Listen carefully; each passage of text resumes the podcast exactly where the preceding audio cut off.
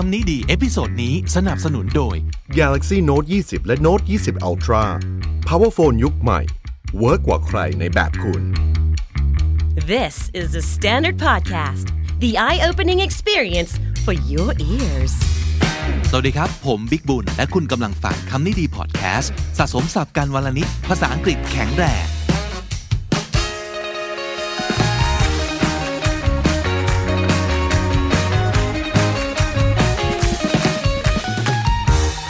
มีคนส่งข้อความเข้ามาเรื่อยๆนะครับ แล้วก็ชวนคุยโน่นนี่นั่น แล้วก็ไปเจอคำถามหนึ่งซึ่งคิดว่าหลายคนอาจจะเคยเจออยู่เหมือนกันนะครับ นั่นก็คืออถามมาว่าผมเนี่ยเคยต้องทำงานที่ไม่ชอบไหม ประมาณว่าถึงไม่ชอบก็ต้องทำอยู่ดีนะครับ แล้วก็เอาจริงคือทำได้ รับผิดชอบได้ดี แต่ก็ไม่ได้รู้สึกดีใจหรือว่าภูมิใจอะไรเลยนำซ้ำพอเลิกงานก็นั่งสังกตายได้ทุกวัน ทำไมมันถึงเป็นอย่างนั้นนะครับ แล้วถ้าเกิดผมไม่เคยเป็นไม่ต้องตอบก็ได้ แต่ถ้าเคยเล่าให้ฟังหน่อยได้ไหม เคยทำงานที่ไม่ชอบไหมเคยครับ ผมเชื่อว่า คนส่วนใหญ่น่าจะเคยเนาะเออ ซึ่งอย่างเคสของผมเนี่ย เป็นงานในฝันด้วยนะ เชื่อไหมเคยเป็นงานที่ผม อยากทำมาตั้งแต่เด็กๆ แล้วก็อยากรู้มาโดยตลอดเลยว่าจะทำได้หรือเปล่า แต่ยังไม่มีโอกาสได้ทำนะครับ มันเป็นงานเกี่ยวกับการเขียนนี่แหละนะครับ คือเป็นงานเกี่ยวกับนิตยสารนะฮะแล้วก็อยู่มาวันหนึ่งก็มีโอกาสได้ไปทำจริง ๆ แต่ว่าที่สุดแล้วก็อย่างที่บอกก็คือไม่ใช่งานที่เราทำแล้ว happy ที่สุด ซึ่งมันไม่ได้เป็นแค่ตัวงานอย่างเดียว ปัจจัยที่ทำให้เราไม่ happy เนี่ยมันมีหลายอย่างนะครับ ไม่ว่าจะเป็นเรื่องตัวงาน detail ของตัวงาน อย่างในเคสของผมเนี่ยคือผม happy กับงานเขียนนะแล้วก็อยากทำงานนิตยสาร แต่ว่านิตยสารที่พระเอิญได้ไปทำมันอาจจะไม่ตรงกับตัวผม ไม่ตรงกับความสนใจของเราร้อยเปอร์เซ็นต์อะอันนี้ก็มีส่วนที่ทำให้มันออกมาแล้วแบบไม่แฮปปี้ที่สุดถูกไหมหรือว่าผู้คนนะครับ จริง ๆ ผมว่าผมโชคดีนะ ผมได้สมาชิกในทีมกองบรรณาธิการเนี่ยที่ดีเกือบทุกคนเลย แต่ก็จะมีบางคนที่เรารู้สึกไม่โอเคด้วย ซึ่งผมว่ามันคงเป็นปกติเนาะทุกคนก็คงเจออะไรแบบนี้ แล้วก็สุดท้ายเรื่องของระบบหรือว่าสิ่งแวดล้อมในที่ทำงานบริษัทนั้นเป็นบริษัทที่มันมี วิถีในการดำเนินชีวิตหรือว่าในการประกอบกิจการเนี่ยสอดคล้องกับตัวเราหรือเปล่า เช่น ถ้าเกิดเราเป็นคนที่ชอบอะไรสบายๆแล้วไปเจอบริษัทที่ strict มาก เราก็อาจจะรู้สึก suffer ได้ อะไรอย่างนี้เป็นต้นนะครับ แต่ทีนี้ผมลองมานั่งวิเคราะห์ตัวเองเนาะว่าทำไมที่สุดแล้วเราไม่ happy กับงานนี้ ก็เจอสี่ไม่ด้วยกันนะครับหนึ่งไม่ spark joy มันเป็นงานที่ ต่อให้เป็นธรรมชาติงานที่เราชอบ เช่น อย่างของผมนี่คือการเขียนใช่ไหมแต่ด้วยตัวเนื้องานและ detail ต่างๆ เราทำออกมาแล้วเราไม่ฟิน เออ spark joy มันคือทำให้เรารู้สึกว่าแบบโอ้โหใช่เลยว่ะพรุ่งนี้อยากตื่นมาทำไอ้อย่างนี้อีกต่อไปเรื่อยๆ เออ ไม่สปาร์กจอยสองไม่บีลอง ไม่บีลองก็คือ เรารู้สึกว่าเราอยู่ผิดที่ อาจจะถูกอุตสาหกรรมก็ได้นะ แต่ผิดที่ไม่ใช่นิตยสารฉบับนี้ ไม่ใช่องค์กรนี้ อะไรอย่างนี้เป็นต้น ไม่ใช่ทีมนี้เป็นต้นนะครับ แล้วก็สามไม่ได้รักและศรัทธาในสิ่งที่องค์กรทำเป็นพิเศษ อันนี้ผมว่ามันเกี่ยวข้องกับเรื่องมิชชั่นขององค์กรนั้นๆ หรือว่าสิ่งที่องค์กรนี้สิ่งที่นิตยสารหัวนี้จะให้กับสังคม ไม่ได้หมายความว่าเขาไม่มีประโยชน์นะ แต่ว่าประโยชน์ในแบบของเขากับนิยามของประโยชน์ในแบบของเรามันคนละเรื่องกัน มันไม่เหมือนกันนะครับ ซึ่งสอดคล้องมาถึงไม่ที่สี่ก็คือ ไม่ได้สร้าง Impact อะไรในแบบที่เราอยากได้ พูดง่ายๆก็คือ วงการเนี้ยไม่ต้องมีเราก็ได้ I'm not needed here นั่นคือสิ่งที่ผุดอยู่ในหัวตลอดเวลาว่า มันไม่ต้องเราก็ได้อะใครก็ทำตรงนี้ได้ แล้วเราก็ไม่ใช่คนที่เก่ง หรือยูนิคหรือเป็นที่ต้องการมากพอที่จะไม่มีใครมาทดแทนได้ เอาจริง ๆ ตอนนั้นเนี่ย ใครก็แทนผมได้ทั้งนั้นแหละ ในตำแหน่งนั้นในหน้าที่นั้น มันคือเรื่องของ value แหละนะ value ของเรากับ value ที่เราอยากเห็นมันเกิดขึ้นมันมันไม่ตรงกันนะครับ แต่นั้นคือเคสของผมนะผมไม่รู้ว่าเคสของคุณผู้อ่าน คุณผู้ฟัง คุณผู้ชมที่ถามมาเนี่ยเป็นยังไงนะครับ แต่มันเป็นสิ่งที่อาจจะเกิดขึ้นได้แล้วก็ไม่แปลกนะครับ แต่ทีนี้หลาย ๆ คนอาจจะมีคำถามในใจว่า แล้วทำไมคนเรายังต้องทำงานที่เราไม่ได้รักหรือชอบด้วยอะเออ ผมก็อยากจะบอกว่าการตัดสินใจเป็นของเรานะครับ ผิดถูกก็เป็นของเรา แล้วความจำเป็นของแต่ละคนเนี่ยมันไม่เหมือนกัน เราอาจจะแค่อยากทดลองเออเพื่อให้รู้ว่าอะไรใช่ไม่ใช่ ซึ่งบางครั้งการจะได้ไปเจอว่าอะไรใช่ไม่ใช่ มันต้องไปเจอไอ้ที่ไม่ใช่เหมือนกันนะ มันถึงจะรู้ว่า อ๋อโอเค อย่างเงี้ย ตัวเลือกในอนาคตถ้าเจอแบบนี้ตัดออก ไม่ใช่ อะไรอย่างนี้ หรือมันอาจจะเป็นความจำเป็นในเรื่องเงินก็ได้นะ เป็นความจำเป็นในเรื่องอะไรก็แล้วแต่ที่เกี่ยวข้องกับสังคม เกี่ยวข้องกับอะไรที่เป็นเคสของคุณ เพราะฉะนั้นที่ผมอยากบอกก็คือ ไม่ต้องรู้สึกแย่กับมันมากนะถ้าเกิดเราได้ไปเจองานที่เราคิดว่าน่าจะใช่ แต่ดันไม่ใช่ หรือเราจำเป็นจะต้องทำงานที่เรารู้ตั้งแต่แรกว่ามันไม่ใช่ คุณมีเหตุผลผมเชื่อ เราอาจจะมีเหตุผลที่อธิบายให้คนอื่นเข้าใจไม่ได้ แต่ถ้าเป็นเหตุผลของเรา มันดีพอนะครับ แต่ทีนี้หลังจากนั้นเนี่ยจะเกิดอะไรขึ้น คุณจะตัดสินใจทำยังไงในสเต็ปต่อไป ก็เป็นอีกเรื่องหนึ่งที่ต้องมาคุยกันนะครับ เราไม่ตัดสินกันก็แล้วกันว่าทำไมยังต้องทำในสิ่งที่ไม่ชอบต่อไปวะ นั่นคือการตัดสินใจของคุณนะครับ เอาเป็นว่า ถ้ายังจำเป็นต้องทำงานที่ไม่ชอบเนี้ยต่อไป ด้วยเหตุผลอะไรก็แล้วแต่นะครับ จะอยู่ยังไงให้ไม่เป็นบ้า หรือว่าไม่ขมขื่นจนเกินไป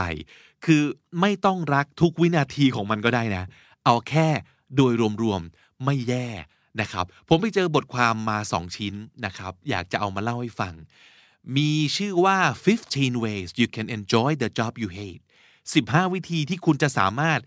enjoy คือสนุกสนานกับงานที่คุณ hate หรือว่าเกลียดได้ อีกบทความหนึ่งชื่อ how to survive a job you hate but can't leave yet คืออย่างที่บอกไม่ต้องรักก็ได้แค่เอาตัวให้รอด กับงานที่เราไม่ได้รักเลย เกลียดด้วยซ้ำไป แต่ว่าเรายังเลิกไม่ได้ เรายังออกไม่ได้ในวันนี้นะครับ ผมคัดมาเฉพาะบางข้อเท่านั้นใครอยากจะอ่านบทความเต็ม เอาชื่อบทความนี้ไปเสิร์ชได้เลยนะครับ มาฮะมาทำงานที่เราไม่รัก ให้มีความสุขกันเถอะ ดูซิว่ามีวิธีอะไรบ้างนะครับ ข้อ 1 choose your superpower อ่าน่าสนใจมากเลยนะ เขาบอกว่า pick something specific that you're interested in and take it on as a challenge pick something แปลว่า choose something แปลว่าเลือกนะครับ something specific ก็คืออะไรที่มันเฉพาะเจาะจงไปเลยว่าเราสนใจ และ take it on as a challenge ก็คือ ตั้งให้มันเป็นเป้าหมายที่เราจะเอาชนะให้ได้ ตัวอย่างก็คือ สมมุตินะครับ ในงานของคุณซึ่งคุณต้องทำหลายอย่างเนี่ยมีแค่สักหนึ่งอย่างไหมที่คุณรู้สึกว่า เออสนุก เช่นนะทำงานการตลาดอ่าและสิ่งที่คุณรู้สึกสนุกที่สุดในงานนี้คือการ present เออ คุณรู้สึกว่าแบบเฮ้ยคุณทำสไลด์ present ได้ดี คุณออกไปยืนพูดแล้วมั่นใจแล้วก็สนุก แต่นอกนั้นที่เป็นส่วนอื่นๆของงานไม่ชอบเลยสักอย่างเดียว ก็ไม่เป็นไรนะ เขาบอกว่าให้ choose your superpower การทำสไลด์ present และออกไป present ออกไปขายงาน อาจจะเป็น superpower ของคุณก็ได้นะ เพราะฉะนั้นจับมันไว้ให้แน่นเลยครับ เอาละนี่และเจอละสิ่งนี้ในบรรดาทุกอย่างที่ไม่ชอบ มีหนึ่งอย่างที่ happy งั้นก็เอาตรงนี้แล้ววะ do whatever you need to do to get really really good at the part of the job that you enjoy the most ก็คือทำยังไงก็ได้ ให้เราเก่งขึ้นในแค่ส่วนนั้นส่วนเดียวของงานที่คุณไม่ชอบ แต่ส่วนนั้นเป็นสิ่งที่คุณคิดว่า มันมีความหวังที่สุดแหละ ที่คุณจะทำให้ได้ดีได้นะครับ the better you get the more likely you are to be asked to do more of it ก็คือถ้าสมมติเกิดคุณยิ่งเก่งในสิ่งนี้มากขึ้นเท่าไหร่ ก็ยิ่งจะมีโอกาสที่คุณจะถูกขอให้ทำสิ่งนี้มากขึ้นมากขึ้นถูกไหมครับ and the more you do the better you get และถ้าเกิดคุณยิ่งได้ทำสิ่งนี้บ่อยเข้าบ่อยเข้า คุณก็จะยิ่งเก่งขึ้นเก่งขึ้นไปอีกนะครับ เพราะฉะนั้นมันก็จะกลายเป็น superpower ของคุณ ตรงนี้เขากำลังจะบอกว่า ตัวงานของคุณเนี่ย คุณไม่ต้องชอบทุกส่วนทุกองค์ประกอบของมันก็ได้นะ บางอย่างจำเป็นต้องทำเพื่อให้งานทั้งหมดมันสำเร็จ แต่บางส่วนที่คุณสามารถจะเอามาทำให้เจ๋งได้ โฟกัสแค่ตรงนั้นก็พอนะครับ choose your superpower ข้อต่อไป learn as much as possible ให้เรียนรู้ให้มากที่สุดเท่าที่จะเป็นไปได้ครับ one of the best ways to break the monotony of your job is by training yourself to do more than what is required of you คาว่า monotony ถ้าสมมติเกิดดูรูปศัพท์ จะเห็นคาว่า monotone ในนั้นใช่ไหมครับคาว่า monotone ก็คืออะไรที่มันเป็นโทนเดียว mono แปลว่าหนึ่ง monotone ก็แปลว่ามีแค่โทนเดียว เพราะฉะนั้นมันคือ เรียบราบ ไม่มีหวือหวาขึ้นลง monotony เป็นคำนาม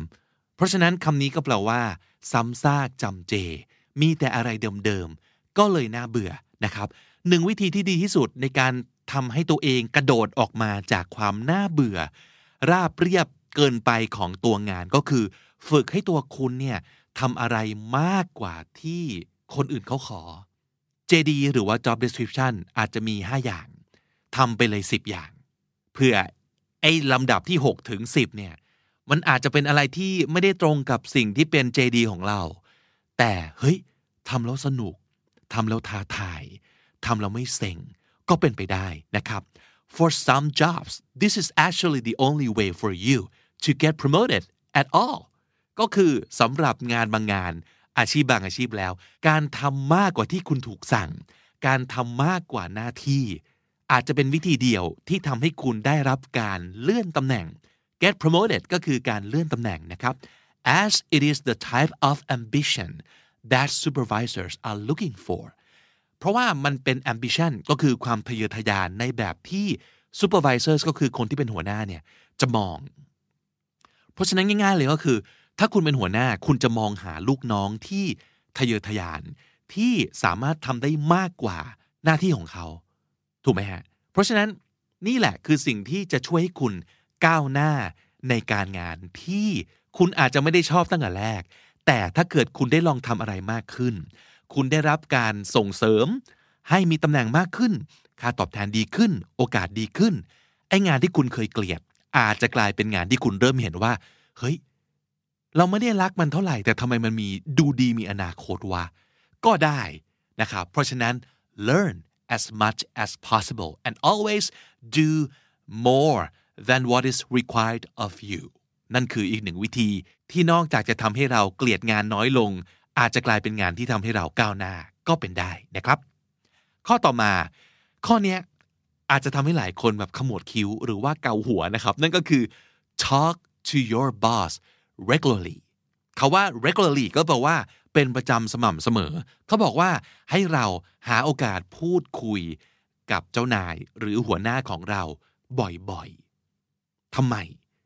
เพราะว่า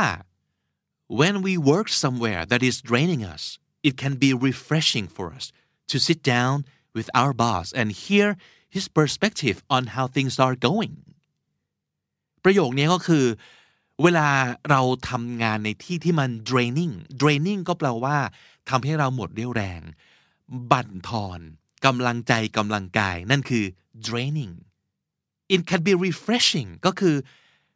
มันน่าจะเป็นสิ่งที่ทำให้เราชุบชูใจ refreshing คือทำให้หายเหนื่อยทำให้สดชื่นทำให้หายเบื่อ เป็นการเปลี่ยนบรรยากาศนะครับ refreshing ในการที่เราจะไปนั่งคุยกับหัวหน้าของเรา เพื่อให้หัวหน้าของเราเนี่ยพูดคุยให้ฟังครับ ถึงมุมมองของเขาหรือว่าจริง ๆ แล้วภาพใหญ่ขององค์กรของแผนกมันเกิดอะไรขึ้น เพราะบางครั้งเวลาที่เราไม่แฮปปี้กับการของเราเนี่ยมันคือสิ่งที่เราไม่ไม่มีความสุขกับสิ่งที่อยู่ตรงหน้า โดยที่เราอาจจะไม่ได้เห็นภาพใหญ่สัทีเดียวใช่ไหมครับ คนที่ทำให้เราเห็นภาพนั้นได้ อาจจะเป็นหัวหน้าของคุณก็ได้ it may even inspire you to improve your own responsibilities การได้คุยกับหัวหน้าเนี่ยอาจจะทำให้คุณเกิดแรงบันดาลใจก็ได้นะ ว่าอ๋อคนเป็นหัวหน้าคนที่แบบ อยู่มานานๆ เข้าใจอุตสาหกรรม เข้าใจตัวงานเป็นอย่างดีเขามองกันอย่างนี้ เขากำลังทำอะไรกันอยู่ มันอาจจะทำให้เราเกิดแรงบันดาลใจว่าเฮ้ยเราอยากทำงานนี้ให้มันดีขึ้นก็เป็นได้นะครับ and the initiative won't go unnoticed คาว่า initiative แปลว่า new ideas แปลว่าความคิดริเริ่ม ไอเดียใหม่ ๆ ที่เราอาจจะอยากนำเสนอกับหัวหน้าของเรา จะได้ไม่ go unnoticed เขาว่า go unnoticed ก็คือ ผ่านไปโดยที่ไม่มีใครสังเกตเห็นนะครับ เพราะหลาย ๆ ครั้งเนี่ย คนที่เป็นลูกน้องหรือว่าคนที่เป็นพนักงานทั่วไป จะมีความรู้สึกว่าไอไอเดียดี ๆ ของเราเนี่ย จะไปพูดให้ใครฟังวะ หรือว่าเวลาเสนอไปในที่ประชุมเนี่ย ก็จะโดนไอเดียดี ๆ ของคนอื่นนะครับ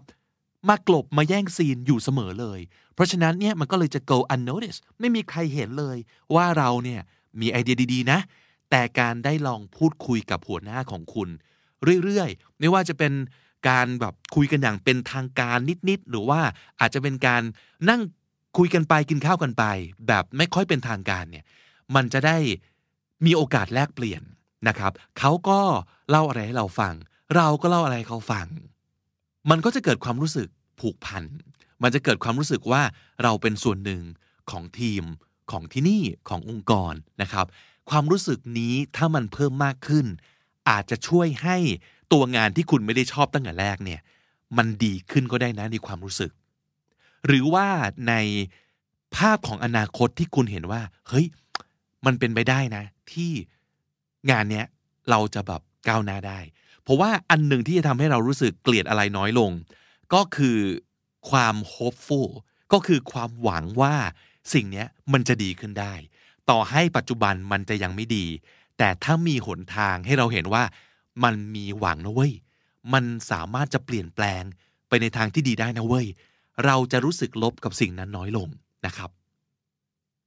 หลายๆ คนอาจจะยังขมวดคิ้วอยู่นะ เพราะว่า เอ้า ถ้าเกิด ปัญหาของที่ทำงานเราเป็นเจ้านายแล้วพี่ เราจะไปนั่งคุยกับเขาได้เหรอ เจ้านายอาจจะไม่ชอบหน้าผม อาจจะไม่ชอบหน้าหนูก็ได้ หรือเราเนี่ยอาจจะกลัวเจ้านายก็ได้ อาจจะไม่ชอบสิ่งที่เจ้านายทำก็ได้ เพราะว่ามันก็เป็นไปได้ที่คุณอาจจะไม่ได้ชอบกันนะระหว่างเจ้านายกับลูกน้อง แต่หลาย ๆ ครั้งผมพบว่านะการที่เรารู้สึกไม่ชอบกันเนี่ย เป็นเพราะว่าเรายังไม่รู้จักกันดีพอครับ เรายังไม่ได้ผ่านอะไรกันมามากพอ การได้พูดคุยกันบ้าง การได้แชร์อะไรกันบ้างทำให้เรารู้จักกันมากขึ้น อาจจะมีอะไรบางอย่างที่เริ่มเห็นอกเห็นใจกันมากขึ้น ว่าสมมตินะครับ ที่เจ้านายดุขนาดนี้ เจ้านายเฮี้ยบขนาดนี้ เฮ้ย เพราะเขาก็โดนแรงกดดันจากเจ้านายของเขาเหมือนกัน เพราะเขามีความรับผิดชอบมากมาย เขามีแบบยอดที่ต้องทำให้ได้ เฮ้ย เจ้านายเครียดว่ะเขาเลยมาลงกับเรานี่ไง บางครั้งเพราะว่าเขาก็อยากให้ทีมแบบ success อะไรอย่างเงี้ยมันจะแบบอ๋อเข้าอกเข้าใจอะไรประมาณนี้ เพราะฉะนั้นผมว่าอาจจะเริ่มจากการเปิดใจครับ แล้วก็การต้องเข้าใจว่า อะไรที่เราอยากทำเนี่ย มันอาจจะไม่ได้เห็นผลสำเร็จทันทีนะ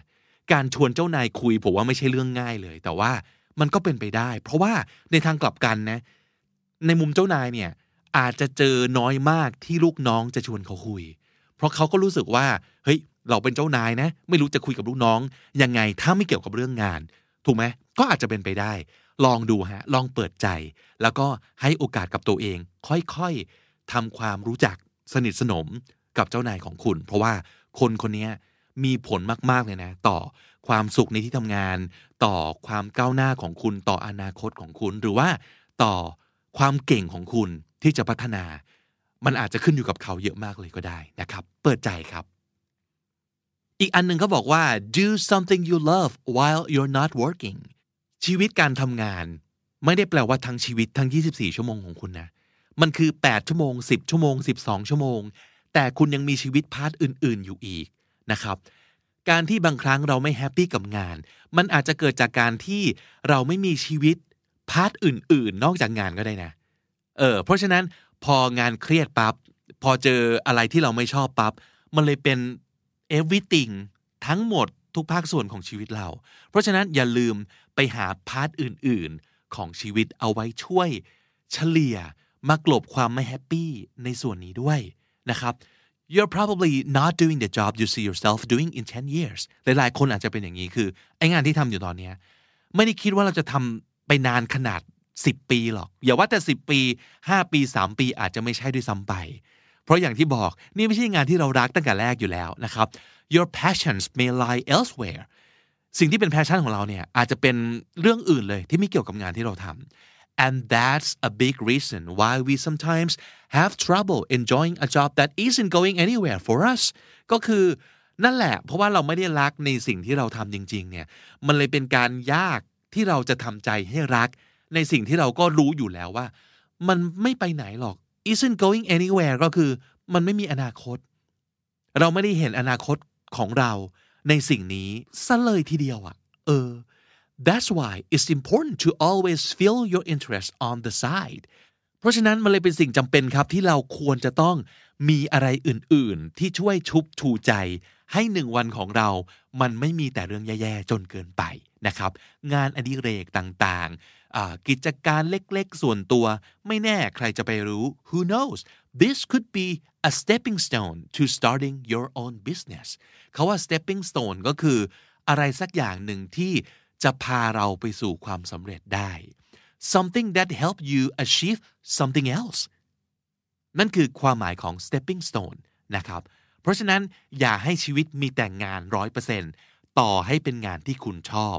ก็อย่าให้ตลอด 24 ชั่วโมง มีแต่เรื่องงาน ให้มันมี part อื่นเอาไว้ balance บ้างนะครับ อีกอันหนึ่งคือ look out for the newer employees เขาว่า look out for แปลว่า take care แปลว่าดูแล คอยห่วงใย คอยสั่งสอน คอยต่างๆ นั่นคือ look out for someone นะครับ look out for ใคร ก็คือพนักงานใหม่ๆ ที่เพิ่งจะเข้ามา นะฮะเป็นโอป้าเป็นเซนไปที่ดีต่อพนักงานตัวอ่อนทั้งหลายนั่นเองนะครับ you probably remember how confusing and disorienting it was to start a new job you know nothing about ลองมองย้อนกลับไปสมัยที่เราเพิ่งเริ่มงานที่นี่ในวันแรก ๆ ดูสิครับว่ามัน confusing แค่ไหน คือมันสับสนงงงวยแค่ไหน หรือว่า disorienting คำนี้แปลว่า งง งงแบบไม่รู้ว่าตัวเองอยู่ที่ไหน ไม่รู้ว่าจะต้องเดินไปทางไหน นั่นคือ disorienting มันมึน มันงงทิศไปหมดแล้วนะครับ เพราะฉะนั้นนี่เป็นสิ่งที่จะเกิดขึ้นกับทุกคนที่เพิ่งเริ่มงานใหม่ pay it forward by helping new coworkers find their place and learn เพราะฉะนั้นเราไปช่วยคนที่อยู่ในสถานะที่เราก็เคยอยู่เหมือนกัน เพราะเราเข้าอกเข้าใจเขาดีนะครับ ช่วยเขาสิว่าจะเดินไปทางไหนช่วยไกด์เขาช่วยให้เขาเรียนรู้นะครับ This is a great way for you to feel good about the job you have and what you've learned there so far นี่เป็นวิธีที่จะทำให้คุณรู้สึกมีคุณค่าขึ้นมา ในฐานะของรุ่นพี่ของคนที่มาก่อน แล้วก็อะไรก็ตามทีที่คุณได้เรียนรู้มา คุณได้ส่งต่อ คุณได้ถ่ายทอดนะครับผมว่านั่นน่าจะเป็นสถานการณ์ รวมๆที่หลายๆ คนอาจจะเคยเจอมาเหมือนกันนะครับว่าเออบางครั้งเราก็ต้องเจอในสิ่งที่เราไม่ชอบ แต่เราจะอยู่กับมันยังไง แล้วก็แฮปปี้กับมันมากที่สุดยังไงทำให้แต่ละวันให้บทเรียนใหม่ๆ ให้เราเติบโตไปข้างหน้า อย่างที่บอกครับงานนี้อาจจะไม่ใช่งานที่เราจะทำไปตลอดชีวิต อย่าว่าแต่ตลอดชีวิต อีกไม่กี่ปีข้างหน้าก็ยังไม่แน่ใจว่าจะอยู่ถึงหรือเปล่า แต่ นั่นไม่ได้หมายความว่าทุกวันที่กำลังเกิดขึ้น ไม่มีความหมายนะครับ เราเก็บเกี่ยวเราเรียนรู้ เราเติบโตจากทุกวินาที แม้จะเป็นวินาทีที่เราใช้กับสิ่งที่เราไม่ได้รัก แล้วก็ไม่ได้เลือก เป็นอันดับหนึ่งก็ตามศัพท์และสำนวนน่าสนใจในวันนี้นะครับ take it on as a challenge คำนี้คือตั้งเป้าให้เป็นความท้าทายของเราว่า จะทำให้สำเร็จให้ได้ take it on as a challenge monotony ความซ้ำซากจำเจ monotony get promoted ได้เลื่อนตำแหน่ง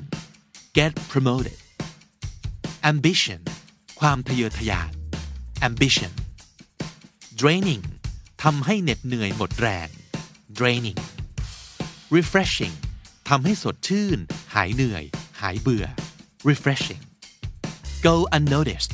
ผ่านเลยไปไม่ถูกสังเกตเห็น go unnoticed not going anywhere ไม่ไปไหน ย่ำอยู่กับที่ ไม่มีอนาคต not going anywhere stepping stone หนทางในการก้าวหน้า stepping stone look out for คอยดูแลเทคแคร์ช่วยเหลือ สั่งสอน look out for disorienting หน้างุนงงสับสน ไม่รู้ว่าอยู่ที่ไหน และไม่รู้จะไปทางไหนดี disorienting คุณฟังครับเมื่อวานเราว่ากันด้วยเรื่องของ how to enjoy the work you hate ก็คือทำยังไงนะ ที่จะรู้สึกรักหรือรู้สึกโอเค กับงานของเราที่เราไม่ชอบหรือเกลียดด้วยซ้ำไปนะครับ หรือเอาง่ายๆนะไม่ต้อง how to enjoy แต่ว่า how to survive ก็คืออยู่ยังไงให้เอาตัวรอด ไม่เป็นบ้า ไม่ขมขื่นจนเกินไปนะครับ ชีวิตที่เหลือนอกเวลา 8 ชั่วโมงทำงานเนี่ย มันจะได้ไม่พังไปด้วยนะครับ วันนี้ก็เป็นเรื่องน่าจะคล้ายกันนะ แต่ผมว่าอาจจะยากกว่าก็คือ how to love the people you hate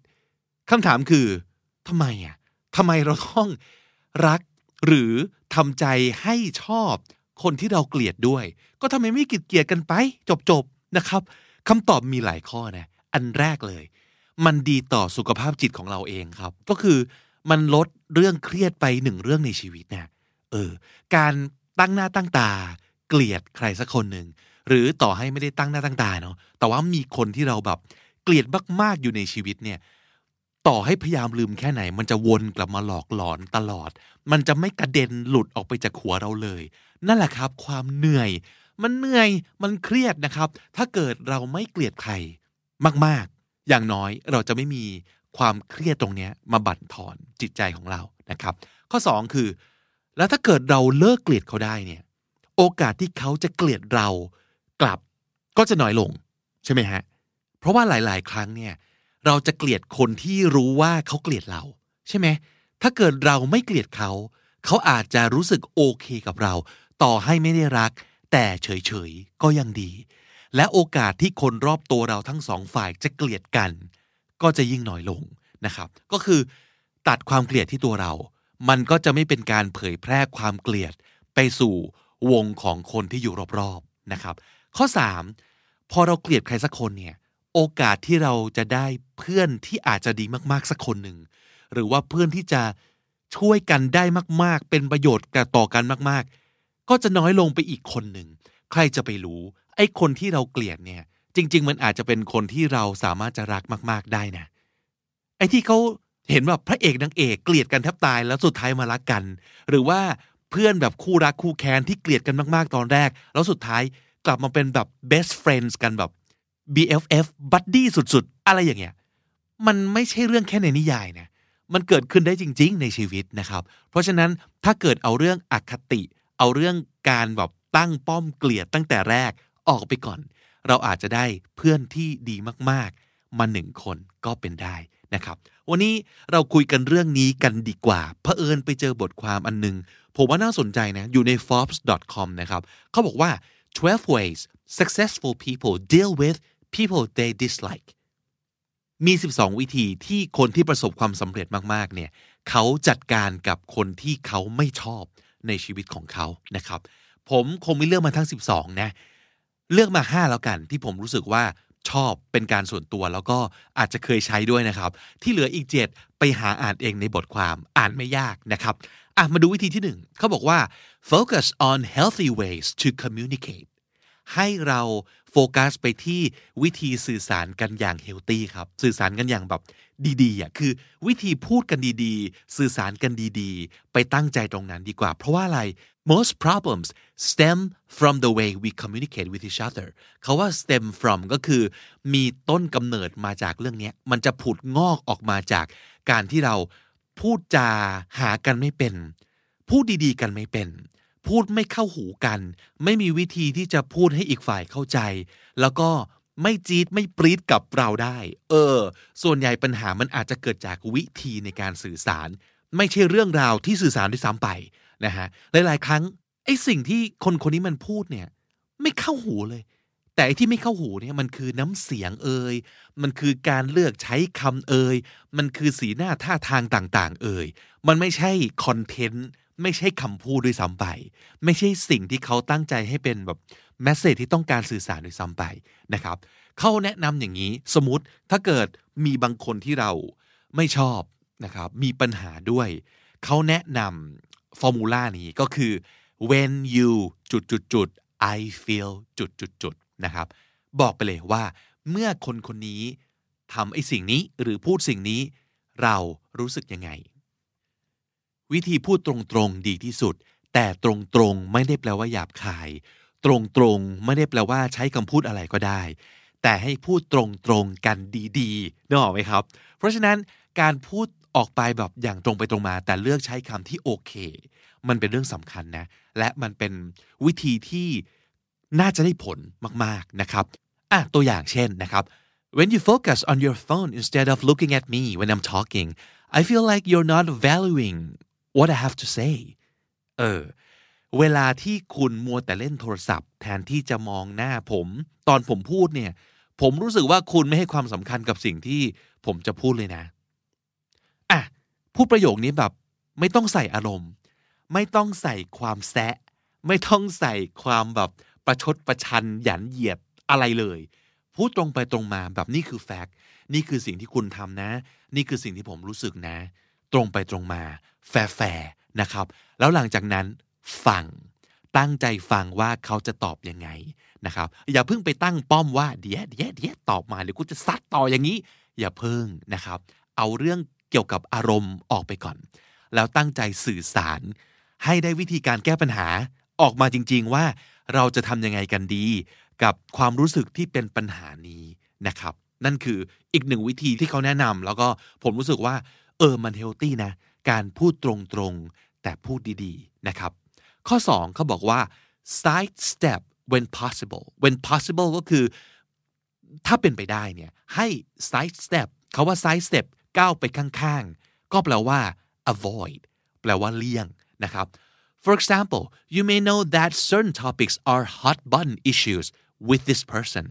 if that's the case it may be best to sidestep that certain conversations ถ้าเรารู้ว่าเพื่อนคนเนี้ยคนคนเนี้ยที่เราที่เราไม่ชอบเนี่ยนะ พูดเรื่องนี้ปั๊บมันจะจี๊ดปุ๊บพูดเรื่องนี้ปั๊บมันจะวี่ยงปุ๊บเพราะว่าเป็นท็อปปิกที่แบบสะกิดต่อมสะกิดติ่งสุดๆนะถ้าเกิดรู้อย่างนั้นแล้วนะครับ ก็อย่ากกวนตีนเขาครับ side step when possible ถ้าเป็นไปได้เลี่ยงซานะครับ การที่เราไม่ชอบใครสักคนหนึ่งเนี่ย ก็อย่างน้อยอะอย่าไปทำให้เรื่องมันยิ่งแย่ อย่าไปสาดน้ำมันลงบนกองไฟนะครับ เพราะว่าคุณก็ต้องถามตัวเองว่า คุณต้องการอะไรอะ คุณต้องการอยู่อย่างสงบสุขใช่ไหมคุณต้องการให้สถานการณ์มันดีขึ้นใช่ไหมหรือคุณต้องการกวนตีนเขา คุณต้องการเปิดวอลหรือเปล่า คุณต้องการศัตรูหรือเปล่า ถ้าเป็นอย่างนั้นแล้วตัดสินใจแล้วอะตามใจแล้วแต่ไปก่อวอกันได้เลยตามสบาย แต่ถ้านั้นไม่ใช่จุดประสงค์ คุณต้องการความสงบ คุณต้องการสันติสุข ต้องการความสุขในที่ทำงาน ต้องการความสุขในวงสังคมวงเพื่อนนี้นะครับ ไม่อยากจะก่อเรื่อง ก็เลี่ยงซะในเรื่องที่รู้ว่า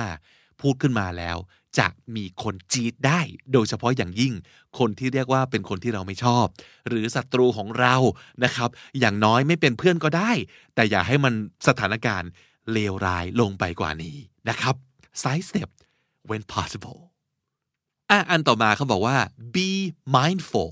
of your emotions คาว่า mindful คำนี้ดีนะ มันแปลว่ามีสตินั่นเองครับ be mindful of your emotions นั่นก็คือต้องรู้ว่า รู้เท่าทันอารมณ์ของตัวคุณเอง emotions นะครับ take note of your emotional roller coaster roller coaster คือรถไฟเหาะตีลังกาเนี่ยนะครับ ให้เรา รู้เท่าทัน ความขึ้นลงความเหวี่ยงไปเหวี่ยงมาของอารมณ์ของคุณ บางครั้งเนี่ยเวลาเราอารมณ์จี๊ดขึ้นจี๊ดลง เราไม่รู้ตัว เราไม่มีสตินะครับ อันหนึ่งที่เขาแนะนำก็คือว่า what is this person saying or doing that ticks you off อะไรเหรอ อะไรที่คนคนนี้ที่คุณไม่ชอบ เขาพูดหรือทำแล้วทำให้คุณจีด แล้วทำให้คุณเกิด emotional roller coaster นี้ อารมณ์กำลังดีๆไอ้คนนี้มันทำอะไรวะ หรือพูดอะไรวะ ที่ทำให้คุณแบบจีดขึ้นมาเลย เออ นี่คือสิ่งที่คุณต้อง mindful เพราะว่าถ้าเรา recognize คือเราจดจำได้ เรารู้ว่า อ๋อ นี่แหละ คือสิ่งที่มันเกิดขึ้น ที่มันไปสะกิดเราแล้วจีดเราจะได้รู้วิธีการรับมือครับว่า โอเค ใช้วิธีแรกสุดคือ พูดสื่อสารตรงไปตรงมายังไง หรือสองเราจะ sidestep ไหม เราจะเลี่ยงหรือเปล่า นั่นคือ be mindful เราต้องรู้ว่าอารมณ์ของเราจะมา เมื่อคนคนนี้ทำหรือพูดอะไรนะครับ อันต่อมา find common ground เขาว่า common ground ก็แปลว่า อะไรก็ตามที่เรากับเขามีเหมือนกัน ไอ้คนที่เราเกลียดแทบตายเนี่ย ลองถามถามไปสืบสืบไป เอ้า อาจจะแบบชอบเลี้ยงแมวเหมือนกันก็ได้ เออ อาจจะชอบแบบไอดอลเกาหลีคนเดียวกันก็ได้ เออ อาจจะชอบกินอะไรสักอย่างเหมือนกันก็ได้ อะไรก็ได้ครับที่มันแม้แต่จะเล็กน้อยแค่ไหน มันก็น่าจะเป็นจุดเริ่มต้นที่ดีในการทำให้สถานการณ์ แย่ๆระหว่างเราสองคนเนี้ยมันดีขึ้น ก็เป็นได้ Instead of avoiding a person who drives you crazy you may want to try to spend a little time with them such as working on a project with them you'll get to understand them better โดยสัญชาตญาณเนี่ยถ้าเราไม่ชอบใคร เราจะเลี่ยงถูกไหมไม่อยากเจอหน้า ไม่อยากอยู่ในรัศมีแบบสองเมตรจากมันเลยอะแต่ถ้าเป็นอย่างนั้นมันก็จะไม่มีอะไรดีขึ้นนะครับ ลองไหมลองแบบป่าป่าเลย แมนแมนเลย เปิดใจนิดนึง อืมถ้ามีโอกาสจะได้ทำอะไรร่วมกัน เช่น ทำงานบางอย่าง โปรเจกต์บางอย่าง หรือง่ายที่สุดแค่แบบเดินไปซื้อข้าวด้วยกันอะไรอย่างนี้ก็ได้นะ เออ ใช้เวลากับเขาเพิ่มขึ้นจากปกตินิดหนึ่ง ดูสิ ว่าจะเกิดอะไรขึ้น ลองชวนคุยดิคนที่เราไม่ชอบเนี่ย ลองชวนคุยดิเราอาจจะได้รู้อะไรใหม่ ๆ เกี่ยวกับตัวเขาก็ได้นะ มันอาจจะมีอะไรบางอย่าง เกี่ยวกับตัวเขาที่ทำให้ ความรู้สึกเราเปลี่ยนไปในทางแดนบวกทันที ก็เป็นไปได้นะ เออ และเมื่อนั้นเราก็จะลดจำนวนคนที่เราไม่ชอบหน้าลงไปได้อีกคนหนึ่ง อย่างง่ายกว่าที่คิดก็ได้นะครับ ลองดูฮะ กลับมาที่เรื่องของการเปิดใจ และลองทำอะไรที่เราคิดว่าเราจะไม่ทำดูบ้าง อย่างเช่น ชวนคนที่เราไม่ชอบ คุยสักนิดหนึ่ง นะครับ อาจจะไม่ต้องถึงกับแบบโอ้โหนั่งเปิดใจคุยเป็นชั่วโมง ลองชวนคุยอะไรเล็ก ๆ น้อย ๆ เพื่อลองหาดูซิว่าจะมีอะไรที่เรามีเหมือนกันบ้างหรือเปล่า เท่านั้นเองนะครับ และสุดท้าย take a good look in the mirror เขาว่า take a good look ก็แปลว่า ดูดีๆ ตั้งใจมอง in the mirror ในกระจก นั่นก็คือ ask yourself is there something in your own experiences that may be unfairly influencing how you see someone การที่เราไม่ชอบหน้าใครสักคน มาก ๆ เนี่ย หลาย ๆ ครั้งถ้าลองเอาความรู้สึกมาผ่าตัดดี ๆ นะครับ เราจะพบว่ามันไม่เกี่ยวกับเขาเลย แต่มันเกี่ยวกับเรานี่แหละ เราไปเจออะไรไปไปโดนอะไรมาในอดีตหรือเปล่า ที่ส่งผลให้เรามองใครบางคน ด้วยสายตาที่ไม่เป็นธรรม นอกจากไม่เป็นมิตรแล้วยังไม่เป็นธรรมด้วยนะ เพราะว่าอาจจะแบบไบแอสนิดเดียว เช่นสมมตินะ เราเคยเจอ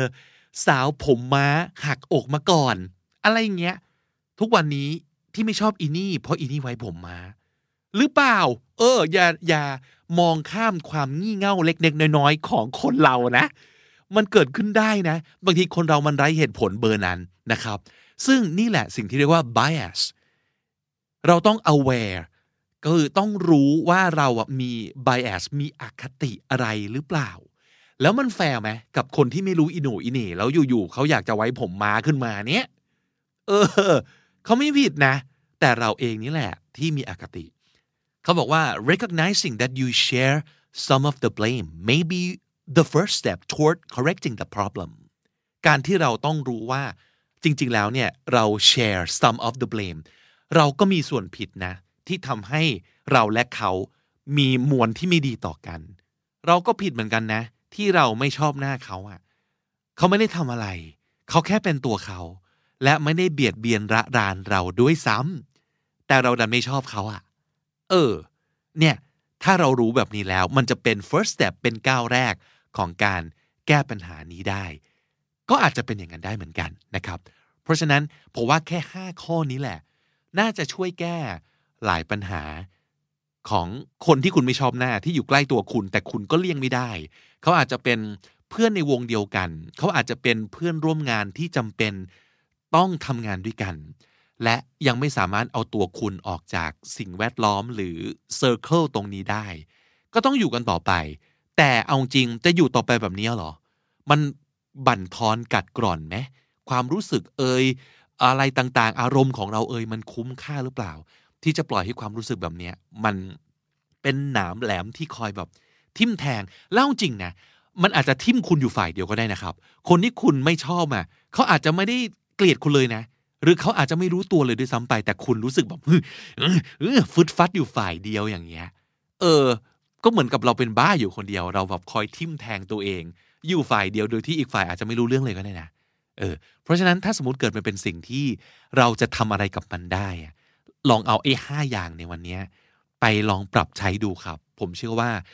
ถ้าเรามีสิ่งที่เกลียดหรือคนที่เกลียดน้อยลงในชีวิตของเราสักหนึ่งอย่าง หรือหนึ่งคนชีวิตเราจะดีขึ้นอีกหลายเท่า ได้แบบเดี๋ยวนี้ทันทีเลยครับ แล้วก็สรุปอีกทีผมเข้าใจนะ ว่าความเกลียดเนี่ยเป็นส่วนหนึ่งของความเป็นมนุษย์นะเออคนเราก็ต้องมันไม่แปลกที่จะเกลียดอะไรบ้าง หรือเกลียดใครบ้าง ผมเองก็มีคนที่ผมเกลียดนะ แต่เราจัดการตัวเองได้ครับ อย่าให้สิ่งนี้มาทำร้ายตัวเราเองอย่างที่บอก สมมุติถ้าเกิดจะมีบาดแผลเกิดขึ้นกับเราเนี่ยนะให้มันเป็นเพราะอุบัติเหตุอะให้มันเป็นเพราะมีคนชั่วคนเลวที่ไหนมาทำเรา ดีกว่าเป็นตัวเราเอง ที่มานั่งทิ่มแทงตัวเราเอง ความโกรธ ความเกลียดมันเจ็บนะครับ แล้วมันก็ทำให้เราแก่เร็วด้วยนะครับ ถ้าเป็นไปได้เลี่ยงซะทำให้มันเบาลงซะ neutralize ทำให้มันมีค่าเป็นกลาง คือลดความเป็นพิษของมันลง อย่าให้มันเป็นโกรธ อย่าให้มันเป็นด่าง แต่ให้มันมีค่าเป็นกลางๆ ที่จะไม่กัดกินอารมณ์ของเรานะครับ สรุปสามสำนวนที่น่าสนใจในวันนี้ครับ stem from stem from something ก็คือ งอกออกมา มีกำเนิดจากอะไรสักอย่าง แล้วก็ส่งผลออกมา เกิดกำเนิดเกิดขึ้น เพราะอะไรสักอย่างหนึ่ง stem from side step เลี่ยง side step mindful มีสติ mindful emotional roller coaster ความเหวี่ยงขึ้นเหวี่ยงลงของอารมณ์ ความเหวี่ยงขึ้นเหวี่ยงลงของอารมณ์ emotional roller coaster tick someone off ทำให้ใครสักคนรู้สึกจี๊ดขึ้นมา tick someone off find common ground หาอะไรสักอย่างที่จะมีเหมือนเหมือนกัน find common ground take a good look ดูดีๆ ตั้งใจดูให้ดี take a good look bias อคติ bias คุณผู้ฟังครับ วันนี้คำที่ดีฟีเจอริงนะครับซีรีส์คุณอาข้างบ้านนะครับ ก็คือมีบอกว่าประเทศเพื่อนบ้านสองท่าน ซึ่งคนหนึ่งเนี่ยเคยมารายการเราหลายครั้งแล้วแหละแต่อีกคนหนึ่งจะมาเสียสิ่งวันนี้นะครับ ไม่เคยออกคำนี้ดีมาก่อนเลยเนาะแต่ว่าจริงๆก็เป็นคนคุ้นเคยกัน แล้วก็จริงๆรู้เราเราอาจจะเคยได้ยินเสียงเขาถ้าเกิดติดตามพอดแคสต์ของเรามาตั้งแต่แรก เคยไปออกรายการนักเรียนนอกตั้งแต่สมัยนู้นเลยนะครับ ก็ยินดีต้อนรับนะครับ คุณอาข้างบ้านทั้งสองนะครับ คุณอาท็อปและคุณอาเต่าสวัสดีครับสวัสดีครับ แนะนำตนสิครับท้อฟฟี่แบรดชอว์ครับผมครับบองเต่าครับ จาก I Hate My Job Podcast นะครับ เป็นยังไงบ้างตอนนี้ทำมาถึง season 2แล้วใช่ไหม ใช่แล้วสนุกสนานคึกคักเนาะยังคงเปลี่ยนยังคงอยู่ในภารกิจเปลี่ยน I hate my job ให้เป็น I love my job ให้ได้อยู่าเพราะจริงๆแล้วหลาย ๆ คนอาจจะรู้สึกว่าทำไมตั้งชื่อ negative จังเลย แต่นั่นแหละคือความในใจของหลายคนเนาะแล้วมันใช่ใช่มันคือปัญหาอยู่เราก็ใช่เราก็อยาก love แหละแต่ว่าอืมบางทีก็ทำใจให้ love ยากเหลือเกินอืมนะครับจำได้ว่าตอนเราเคยคุยกันเรื่องชื่อรายการเนาะ มันมีตั้งแต่แบบ club Monday ใช่อะไรอย่างเงี้ยแบบเกลียดวันจันทร์ไปไปมาๆเราคุยกันแบบเอ้ยเขาไม่ได้เกลียดวันจันทร์นะเขาเกลียดทุกวันคนนะเขาเรียกว่าจริงจริงเออก็เลยแบบเออจริงๆคำว่า I hate my job เนี่ยมันเหมือนเหมือนเหมือนจะแรงมากเลยนะ อืมอืมเป็นเป็นรายการที่บอกเวลาบอกใครว่าแบบอ๋อท้อฟท้อฟฟี่ครับจาก I hate my job อะทุกคนจะ weird นิดนึงใช่ไหมช่างกล้าเนาะช่างกล้าประกาศตัวอะไรเงี้ยทำไมไม่ positive กว่านี้ล่ะครับอะไรอก็ย่างเงี้ยก็นะต้องอธิบายว่าอ๋อจริง ๆ เราเอ่อเป็นความในใจของคนที่เราอยากจะเปลี่ยนความ I hate my job ให้กลายเป็น I love my job ให้ได้ครับอะไรเงี้ยซึ่งพี่ทั้งสองนี้ก็มีความ love your job อยู่ใช่ไหมครับตอนนี้มีเสียงทำไมเงียบวะมีเสียงโอ้อย่างเงี้ยวะเดททำไมเงียบ dead airไม่ได้นะ dead air คดแอรับนิดนึง เราว่างานอะทุกงานมันไม่มีงานที่ perfect หรอก คือต้องยอมรับว่าบาง moment เนี่ยมันก็จะมีจังหวะที่แบบ คือถ้าเป็นภาษาหยาบใครคือจังหวะที่หาที่แบบ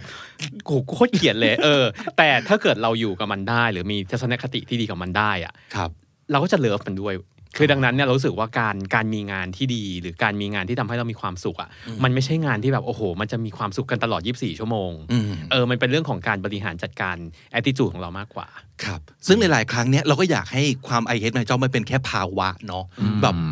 บางโมเมนต์ที่ลอยมาแล้วก็เดี๋ยวก็จัดการแล้วก็ลอยผ่านไป เป็นสิ่งที่สามารถจัดการได้อืมนะครับวันนี้ที่เชิญทั้งสองคุณอาข้างบ้านนี้มานะครับเพราะว่าน่าจะมีความเชี่ยวชาญ ในเรื่องปัญหาที่เกิดขึ้นในที่ทำงานเป็นพิเศษ มีหลายคำถามที่ส่งเข้ามาที่คำนี้ดีนะครับ แล้วก็อยากจะฟังความเห็นคนอื่นด้วยไม่ใช่แค่ จากผมอย่างเดียวนะครับ ก็เลยจะเอาคำถามสามคำถามนี้แล้วกันนะครับ มาถามทั้งบองเต่าและทอฟฟี่ครับคำถามแรกเลยนะครับ เหมือนชิงรางวัลเลยอะคือที่ขำเนี่ยเพราะว่าผมเชื่อว่านะทุกคนต้องเคยมีโมเมนต์นี้ ต่อให้เป็นที่ทำงานที่วิเศษแค่ไหน หรือว่าคุณจะเป็นคนที่จิตใจวิเศษแค่ไหน ก็คือไม่อยากเจอหน้าคนที่ทำงาน ตัวงานอาจจะไม่ใช่ปัญหา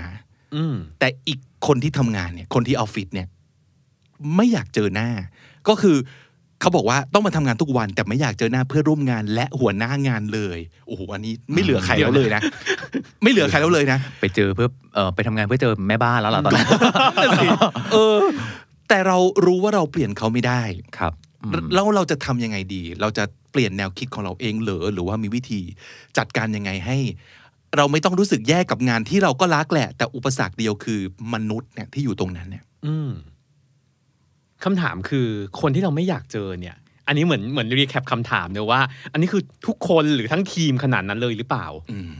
แต่น่าจะเป็นคนที่ต้องทำงานน่าจะเป็นใกล้ชิดเอออ่อะคือถ้าเกิดเราตอบอย่างตอบอย่าง realistic มากๆเนี่ยครับจริง ๆ มันมันมีความเป็นไปได้นะที่เฮ้ยเราเราก็ไม่ชอบขี้หน้าใครบางคน หรือเราไม่อยากเจอหน้าใครบางบางคน ซึ่ง สำหรับเรานะ เรามองว่าถ้าเราได้ผ่าน เราได้ผ่านสถานการณ์อะไรบางอย่างที่จนรู้ว่าเอ้ยคนคนๆเนี้ยเราไม่ได้อยากเจออาจจะมีการ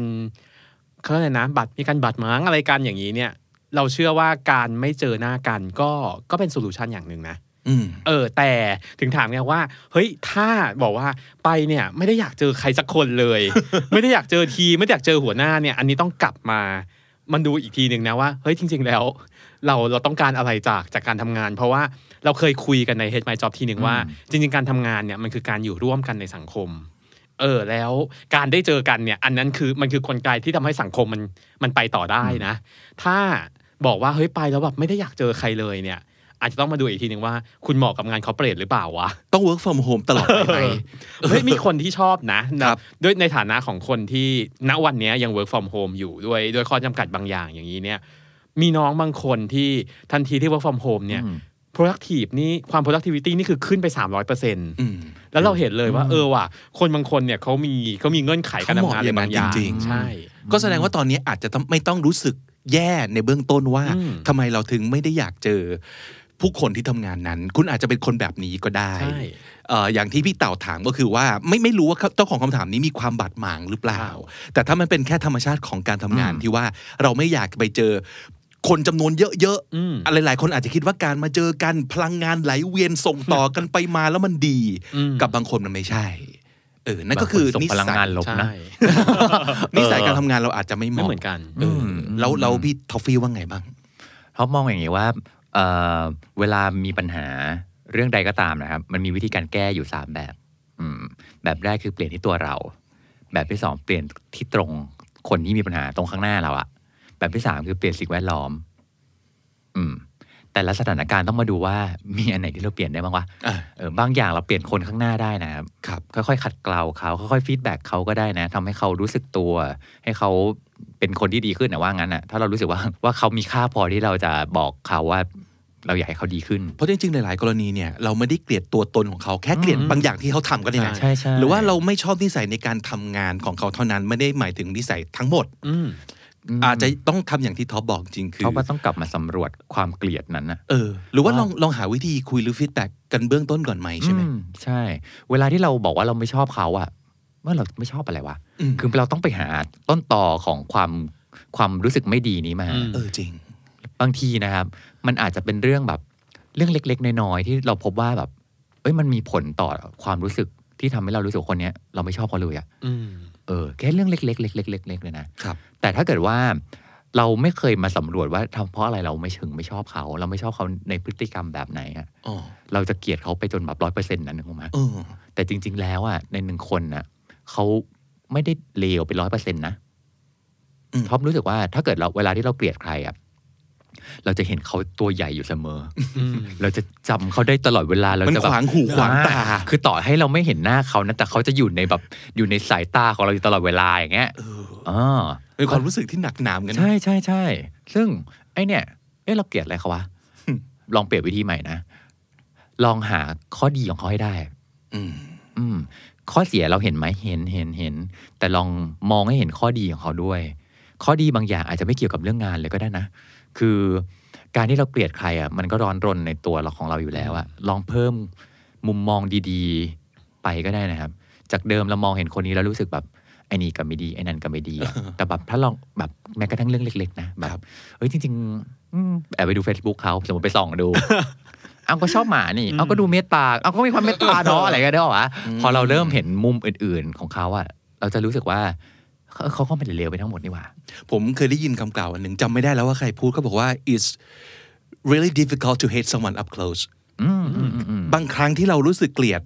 อาจจะแปลว่าเรายังไม่ได้ใกล้เขามากพอก็ได้อ่าใช่อย่างที่ทอฟฟี่พูดเลยคืออ้าวเราไม่เคยรู้ว่าเขาชอบหมา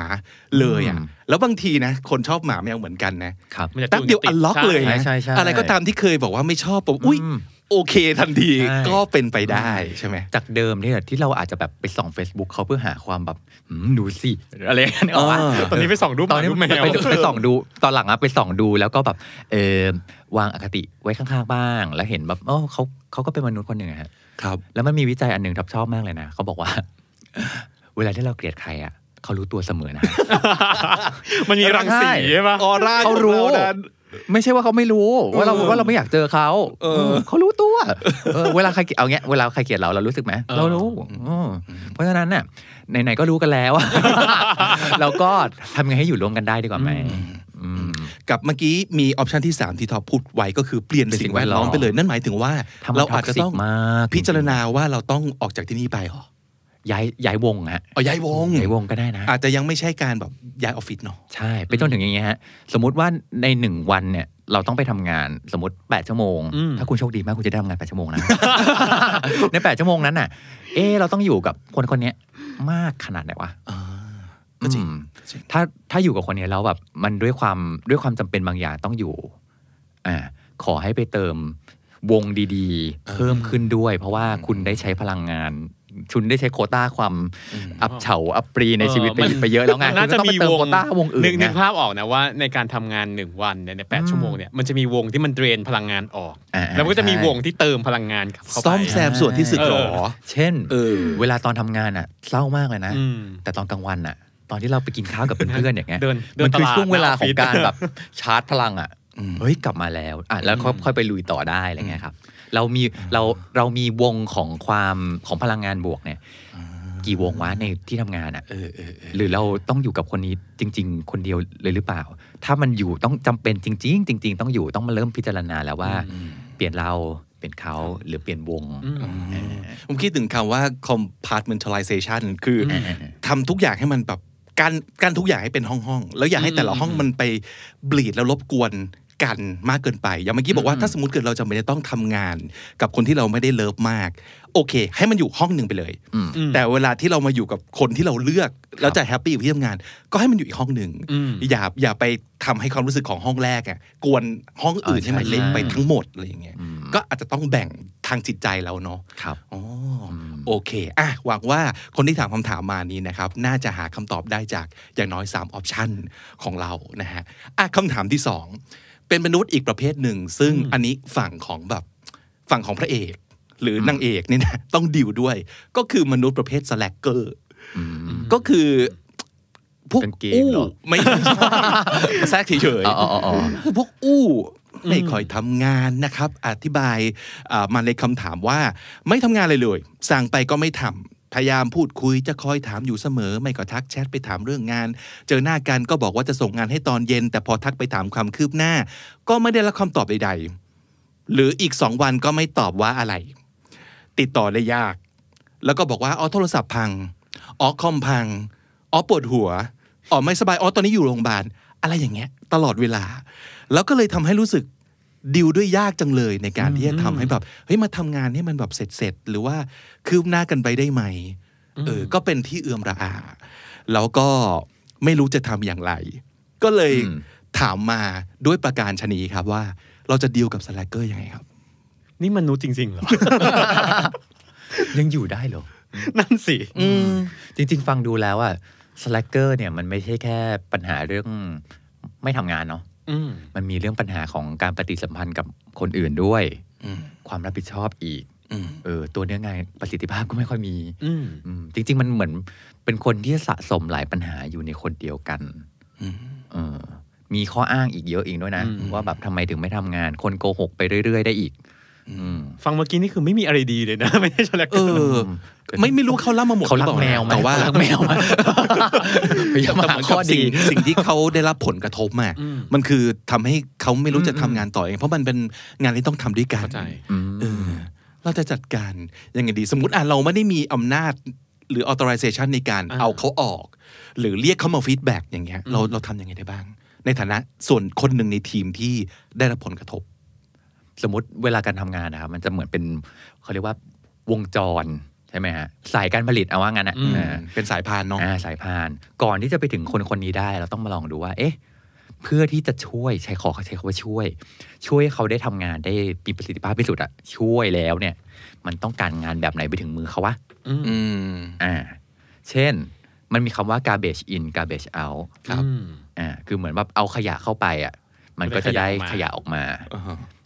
กลับกัน ถ้าเอาสิ่งที่ดีๆ ประเคนให้แล้วอะคือแบบ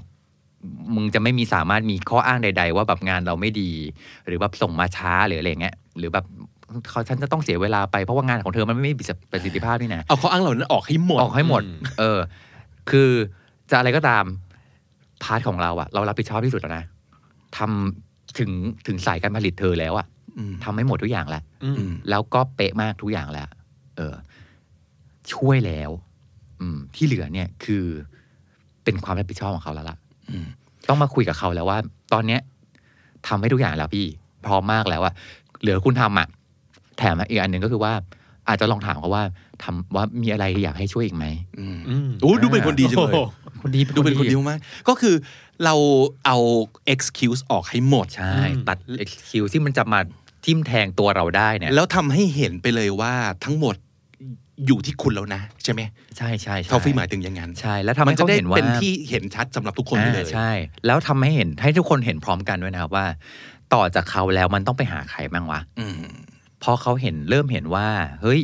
มันมันไม่ได้มีแค่ตัวเขาคนเดียวแล้ว มันมีคนรองานเขาอยู่อ่าอีกมากมายเนี่ยอ่าฮะาฮะอันเนี้ยความรู้สึกเกรงอกเกรงใจมันก็จะเริ่มมีครับกับอีกอันหนึ่งคืออะไรไหมฮะมันมีอีกวิทริคหนึ่งคือ จงไปทำความสัมพันธ์ให้ดีก่อนอืม เออ ก็จริง คืออย่างนี้ครับ มันจะมีคำว่าทำไมเขาไม่ยอมทำงานให้เราเขาว่ายอมนึกออกไหมฮะอืมยอมแปลว่าเหมือนกับฉันต้องสูญเสียอะไรสักอย่างไปเพื่อให้ เพื่อให้ต้องแลกอะไรมาต้องแลกอะไรมาเนี่ย กับอีกอันหนึ่งคือทำยังไงให้เขาอยากทำงานให้เรา ลองเปลี่ยนวิธีการทำยังไงให้เขารักเราก่อนอืมทำยังไงให้เขากลายเป็นเพื่อนเราอะอืมคือบางทีอะครับมันเวลาทำงานเนาะมันต้องมีศิลปะประมาณหนึ่งเหมือนกันอืมที่เราจะอาจที่เราจะเข้าใจคนคนนี้มากๆว่าแบบ คุณเป็นคนแบบไหนสันดานแบบไหนอืมคุณจะมีจุดอ่อนอะไร คุณจะมีจุดแข็งอะไรบ้างเหมือนที่เหมือนที่คนที่มาถามมาเหมือนกันว่าแบบเขาเห็นเนี่ยจุดอ่อนหมดเลยเนี่ยอืมบางทีอะถ้าเกิดเราเพิ่มเพิ่มว่าแบบทำให้เขารักเราเพิ่มอะเฮ้ยไอ้น้องคนนี้เนี่ยมารอเพื่อจะคุยกับงานเรา แล้วทุกครั้งที่มาเนี่ยเขาทำงานเป๊ะหมดเลยวะอืมเออ แล้วเขาพยายามที่จะช่วยเราด้วยซ้ำเนาะว่าแบบ เห็นเราเห็นเราขี้เกียจแบบนี้เนี่ยเขาก็พยายามที่จะที่สุดแล้วอะอืมที่จะแบบประเคนงานมาแล้วแบบถามอีกนะว่าแบบอืม พี่มีอะไรให้ผมช่วยไหมบอกมาได้เลยอืมเออพอเขารักเราแล้วอะมันจะไม่มีคาว่ายอมทำงานนะอืมมันจะมีแต่แบบเฮ้ยนั่นเพื่อนเราอืมนั่นน้องเราอะเออเขาอยากทำงานก็จริงเนาะเพราะบางทีกับกับบางงานเนี่ย เราไม่ได้อยากทำหรอกแต่ว่าเราอืมเราทำให้เพราะเป็นเป็นเพื่อนเรา หรือว่าคนที่เราแคร์ทำดีคนนี้คนนี้เออคนนี้เขาแคร์เราอะอืมเปลี่ยนความรู้สึกจากแบบทำยังไงให้เขายอมทำงานให้เราเป็นทำยังไงให้เขาอยากทำงานให้เราอืมอืมไปทำความสัมพันธ์ให้ดีก่อนใช่เอออาจจะเป็นสิ่งที่มองข้ามเนาะครับหรือว่าอีกอย่างหนึ่งผมว่า มีมีคนในทีมรู้ไหมว่าเขามีปัญหาอะไรหรือเปล่าเออเออใช่ใช่มันอาจจะใช่ไม่เกี่ยวกับเรื่องงานก็ได้นะ มันอาจจะไม่รู้แหละเรื่องอะไรแต่ว่าเรารู้หรือเปล่า ว่าเขามีปัญหาอะไรไหม นึกถึงนี้เลยพี่เต่าสมัยเรียนอะอ่ามัมันจะมีเพื่อนประเภทที่แบบหายไปเลยอะเออเวลาทำงานกลุ่มทำทำงานใช่ปะกลุ่มแล้วหายไปเลยอะเออหโผรืล่อมาว่าอีกทีหนึ่งคือวันคืที่อเซนมนุษย์สไลคนด์ดีมาก คือเป็นรักคนคนคนดีมากรักเพื่อนมาก แต่ว่าแบบบางทีเขาอาจจะมีปัญหาชีวิตอะไรบางอย่างอ่าแล้ว ถ้าเรารักเขาอะ เราจะตามเขามาเรียนนะเออ เอออืมไอ้ฟีลแบบเนี้ยทำยังไงให้มันเกิดขึ้นกับคนที่ทำงานเราอะอืมทำยังไงให้เราแสดงออกถึงความเป็นห่วงเป็นใยเขาว่าแบบอืมเฮ้ย พี่พี่มีปัญหาอะไรเปล่าอืมเออมันตาคืมอเขากลับมาทำงานครับ ความสัมพันธ์เนอะมันคือความสัมพันธ์ใช่มันคือทีมแหละความใช่รู้สึกที่เขารู้สึกเกี่ยวกับพวกเราไหมเขาเป็นอืมอืมเขารู้สึกว่าเป็นส่วนหนึ่งของทีมเราไหมหรืออย่างที่เมื่อกี้ท็อปพูดถึงเรื่องแบบสายพานอ่าๆจริงนะ ผมผมแอบคิดว่าจริงบางครั้งเนี่ยบางคนที่มีปัญหาเนี้ยคือเขาไม่เห็นภาพตัวเองว่าเป็นใช่เป็นเป็นส่วนไหนในสายพานอืมเท่าไหร่ ไม่เห็นว่าชีวิตเขามันต้องสัมพันธ์กับคนเยอะแค่ไหนอะไรเงี้ยม พอพูดถึงทีมเมื่อกี้เราพบว่าเมื่อกี้เราก็พยายามนั่งนึกนะว่าเฮ้ยเราเคยเจออะไรอย่างนี้ไหมแล้วพบว่าในในโลกของความเป็นจริงเนี่ย พอมานั่งฟังด้วยเงื่อนไขเมื่อกี้โอ้โหแบบ มันมีข้ออ้างทุกอย่างเลยอะอืมเราพบว่าคนที่มาถึงระดับเนี้ยมันต้องใช้มันต้องใช้ทั้ง good cop กับ bad cop ช่วยกันอ่าๆจริงๆจริงๆจริงๆคือเราเรารู้สึกว่าทีมที่ไปที่สามารถทำงานทำไมกันฉันเป็นดูเป็นคนดี ได้คนดีไปแล้วเมื่อกี้คือท้อฟฟี่เนี่ยได้เป็นคนดีไปแล้วอันนี้คือทำให้เขารักก่อนได้บอกว่าเออแล้วเราฝั่งนี้นี่ยเราสังเกตว่าหลาย ๆ ครั้งเนี่ยทีมที่ทีมที่มันเขาเรียกนะทำงานอย่างมีประสิทธิภาพ แล้วก็ยังรักกันเนี่ย มันมีองค์ประกอบของ good cop กับ bad cop อยู่ด้วยกันเลยนะอืมอืมอืมคือบางคนเนี่ยก็นั่นแหละ เรารักกันเราเข้าใจกัน ซึ่งเราว่าเฮ้ยดีเว้ยแต่บางทีเนี่ยคนบางคนเนี่ย การมีคนรักเนี่ยไม่ได้หมายความว่ามันจะมันมันจะรักเราต่อมันไม่ได้สำเนึกหรือเฮ้ยจริงนะหรือรู้สึก grateful กับสิ่งนี้บางคนอ่าบางคนก็มีความเออมีโอเค มีความเกรงอกเกรงใจแต่ครับ assumption นี้คือ ถ้าดูจากเมื่อกี้เนี่ยมีความเป็นไปได้สูงเหมือนกันว่าใช้ไม้อ่อนอย่างเดียวก็อาจจะเขาอาจจะไม่ได้ care หรือได้ผลใช่ดังนั้นเนี่ยการใช้การใช้ bad cop หรือการใช้ไม้แข็งควบคู่กันไปด้วยอย่างนี้เนี่ย จริงๆก็เป็นอีกเทคนิคหนึ่งซึ่งซึ่งเราพบว่ามันก็ใช้ได้อยู่เหมือนกันอืมแล้วบางทีเนี่ยเชื่อว่าคนที่น้องคนที่เป็นเจ้าของคำถามเนี่ย ก็ต้องยอมรับนะกลายเป็น bad cop นี่ไม่ง่ายนะจริงครับเพราะบางคนรู้สึกว่าโหมันเลวมันยากโหดจังร้ายอะมันโหดร้ายอะไรอย่างเงี้ยหลายๆครั้งการเป็นแบดคอปเนี่ยมันคือการใช้ทั้งทีมนั่นแหละ ในการแบบค่อยๆ ไม่ใช่กดดันนะแต่เหมือนกับในการค่อยๆช่วยกันดู ช่วยๆกันทำงาน เพียงแต่ว่าอาจจะต้องมีความ อาจจะต้องมีความค่อยเขานะ บทขยี้กันนิดนึงที่ว่าเฮ้ยคุณรู้ไหมว่าความรับผิดชอบเนี่ยถ้าเกิดมองกันในมุมของแบบความเป็นมืออาชีพเนี่ยไอสิ่งที่คุณไม่ทำเนี่ยเฮ้ยมันกระทบกับทุกคนเลยนะ คือถ้าเกิดเราพูดแบบอย่างมืออาชีพพูดด้วยความเข้าใจเนี่ยจริง ๆ มันก็เป็นการกระตุ้นเขาอีกอย่างหนึ่งว่าเฮ้ยทุกคนรองานคุณอยู่นะอืมเออคือบางคนจะรู้สึกว่าแบดคอปคือการเอาไม้ไปฟาดคือการด่าด้วยความหยาบคายจริง ๆ ไม่ใช่อืมบางหลายๆครั้งมันเป็นการใช้เจเพชเชอร์เบาๆหรือการตามงานอย่างต่อเนื่อง ซึ่ง หลายทีมเนี่ยเขาใช้เขาใช้วิธีของการเวลาตามงานอะเขาไม่ได้เขาไม่ได้ตามกันแบบใน A ไปตามใน B แต่มันคือการทุกคนเนี่ยมาประชุมรวมกัน แล้วดูว่าเฮ้ยตอนเนี้ยมันติดอยู่ที่ไหนวะอ่าปัญหาคืออะไรอืมแล้วปัญหาเนี้ยมันแก้ได้ไหมอืมถ้ามันแก้ได้ใครแก้ได้บ้างมเออบางครั้งเนี่ยการที่ A ไปตาม B อย่างนี้เนี่ยอืมมันเกิดความความตึงเครียดกันอยู่เหมือนกันนะอ่าจริงเออ แต่พอจริงมันเอาสภาพของทีมเข้ามาเนี่ยอื มมันเริ่มเห็นแล้ว เอออะถ้าปัญหาแก้ยังไงใครช่วยแก้ได้อย่างนี้เนี่ยอืมมันก็ลดความตึงไปได้อยู่พอสมควรครับ เออดีนะ ลองลองไปใช้ดูว่า แต่ผมเห็นด้วยเออจริงด้วยแหละอ๋อมันก็ต้องมีทั้งไม้นวมใช่ไม้แข็งอืมเอออันนี้ในฐานะของคนที่ถือไม้แข็งมาตลอดเออแต่มันต้องมีหรือมันอาจจะเป็นลักษณะของมาตรการบางอย่างอ่าหรือ punishment บางอย่างอืมไม่ได้แปลว่าอย่างที่เต่าบอกคือไม่ได้แปลว่าเคี่ยนกัน แต่ punishment ในรูปแบบไหน ที่เป็นกติการ่วมกันของทีม เพื่อให้เขารู้ว่าว่า consequence คืออะไร ในภาษาในภาษา corporate อะมันจะมีคำอยู่คำหนึ่งที่เราชอบมากเลย มันมันไม่เชิงว่า punishment คือ punishment มันดูแบบเคี่ยนตีมากเลยนะเออแบบโบยตีสุดมากใช้คำว่าอะไรดี มันจะมีคำว่า positive กับ negative reinforcement อ่าเออรู้สึกว่าเออว่ะเขามันบอกเป็นว่าการแบบ reinforcement เนี่ยก็ฟังใช่ดูแบบฟังฟังดูแบบโอ้โหแบบ PC มากแต่ในรายการเราเคยพูดถึง positive reinforcement ไปก็คือ อยากให้คนทำอะไรก็ให้รางวัลเมื่อถูกต้องเมื่อเขาทำสิ่งนั้ใช่นไหม negative ก็คือตรงข้ามกันใช่ไหมใช่อืมเออก็อันมีนี้ก็มีเป็นตัวอย่างไหมอย่างอย่างเช่นประมาณไหนบ้างที่น่าจะเป็น negative reinforcement ที่ได้ผลสำหรับคนที่เป็น slacker แบบเนี้ยอื้อหือ negative reinforcement จริง ๆ ถ้าถ้าเกิดมองใน corporate เลยพวกนี้เนี่ยมันอาจจะไม่ได้เป็นการลงโทษสัทีเดียว เออ แต่มันจะทำให้เขาเห็น ส่วนใหญ่มักจะออกมาในภาพของการกดดันนิดนิดนิดนึงมากกว่าว่า เฮ้ยถ้าคุณถ้าคุณไม่ทำหรือถ้ากดคุณกลายเป็นแบบตัวถ่วงขององค์กรของของทีมอะไรอย่างนี้เนี่ยเขาต้องเขาจะรู้สึกผิด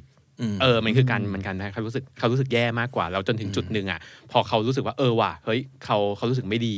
เขามันก็เลยจะแบบอะกลับตัวจะเป็นอย่างนั้นมากกว่า แต่บางองค์กรก็จะเป็นเรื่องของการลงโทษเลยนะครับเพียงแต่ว่าอย่างที่บอกแหละมันไม่ถึงขนาดโอ้โหมาตัดเงินเดือนอืมไล่อืมออกอะไรขนาดนั้นอืมอืมบอกหัวหน้าเนาะใช่จริง ๆ การบอเอกอหัวหน้าหัวหน้านี่ดีสำคัญมากนะจริงอืมเมื่อกี้อ่านคำถามยังแอบคิดว่า อันนี้หัวหน้ารู้ไหมเนี่ยยังแอบคิดอยู่อืมหรือเพ ราะว่าถ้าเกิดอย่างเงี้ยแสดงว่าเขาไม่ใช่หัวหน้าแล้วอ่าเขาน่าจะเป็นน่าจะคนเป็นที่แบบเพียร์เป็นคนย่งเพื่อนที่เท่ากันอืมจริงๆหัวหน้าต้องรู้เหมือนกันเนาะเราใช่เราเคยเรื่องคุยกันเรื่องนี้ในไอเฮดไมจ็อบคือ เวลาคนทำงานอะ คนก็เห็น แต่เวลาคนไม่ทำงานอะ คนยิ่งเห็นมากกว่าอีกนะเออใช่ใช่ใช่มันมีทริคหนึ่งจริง ๆ ก็เป็นวิธีการละมุนกึ่งกึ่งแบดคอปแต่เป็น แบดคอปที่เป็นกูดคอปอะอืมเช่นปลอมตัวมาอีกทีหนึ่งใช้การส่งอีเมล แต่ว่าซีซีหัวหน้าอ่าเออแต่ว่าแบบแต่แต่ว่าแบบเนื้อเนื้อหาอาจจะไม่ได้แบบเพชรทูลขนาดเอออาจจะไม่ได้แบบอื้อหือแรงแบบว่า เออเออเชื่อดกันเลยแทงเลยเป็นอย่างเงี้ยไฟไอไว้ม่นะต่างๆ แต่ว่าเป็นเป็นแบบเป็นการแบบเขาเรียกว่า แจ้งอืมว่า FYI ตอนนี้มันตอนนี้ทำให้เขารู้ว่าอ่าว่าใช่แบบบางบางทีแบบแค่เห็นว่าซีซีใคร ถ้าคนคนที่ sense ได้พอนะ ก็เป็นการกระตุ้นก็รู้เบาๆแล้วนะว่านี่แบบ เช่นแบบ ตอนเนี้ยปัทเอ่อส่งนี่นี่นี่ให้เรียบร้อยแล้วนะครับ เอออมแต่ตอนเนี้ยมีติดอะไรตรงไหนไหมอืมเออ ถ้ามีอะไรติด บอกได้นะ เราพร้อมจะ support เออแต่ว่า CC นายว่ะนึกออกไหมนะคือแบบเออ gently remind นะแล้วเออแบดคอปที่กู๊ดเออหรือกู๊ดคอปที่แบดแล้วแต่จะเรียกแต่ชอบที่เต่าพูดเมื่อกี้มากเลยก็คือว่าเออคุณเป็นแค่ A กับ B อยู่หรือเปล่า C D E F G รู้ไหมแล้ว Big อืม Boss รู้ไหมจริงๆจริงๆคือถ้าสมมติเกิดทั้งทีมช่วยกันรู้ว่านี่คือปัญหา แล้วก็ทำงานกันอ้าวสายพานพวกเราเป็นยังไงกันบ้าง แล้วสมมติถ้าเกิดมันจะต้องไปถึง negative reinforcement หรือว่า punishment ก็ให้เป็นการตกลงร่วมกันของทีม หรือช่วยกันคิดว่าใช้วิธีไหนดี เพราะว่าเราคงบอก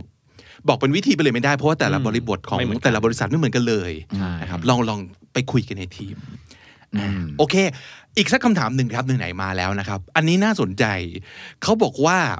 อะพอพูดถึงเรื่องการทำงานนะมันก็ต้องมีการเติบโตเนาะมีการก้าวหน้า มีการโปรโมตตำแหน่งขึ้นไป แต่มันก็จะมีบางคนที่เขาไม่แน่ใจว่า เขาอยากเติบโตจริงหรือเปล่า เหตุผลคืออย่างนี้ครับ คือการเติบโตมันอาจจะหมายถึงการที่เขาต้องไปทำในสิ่งที่เขา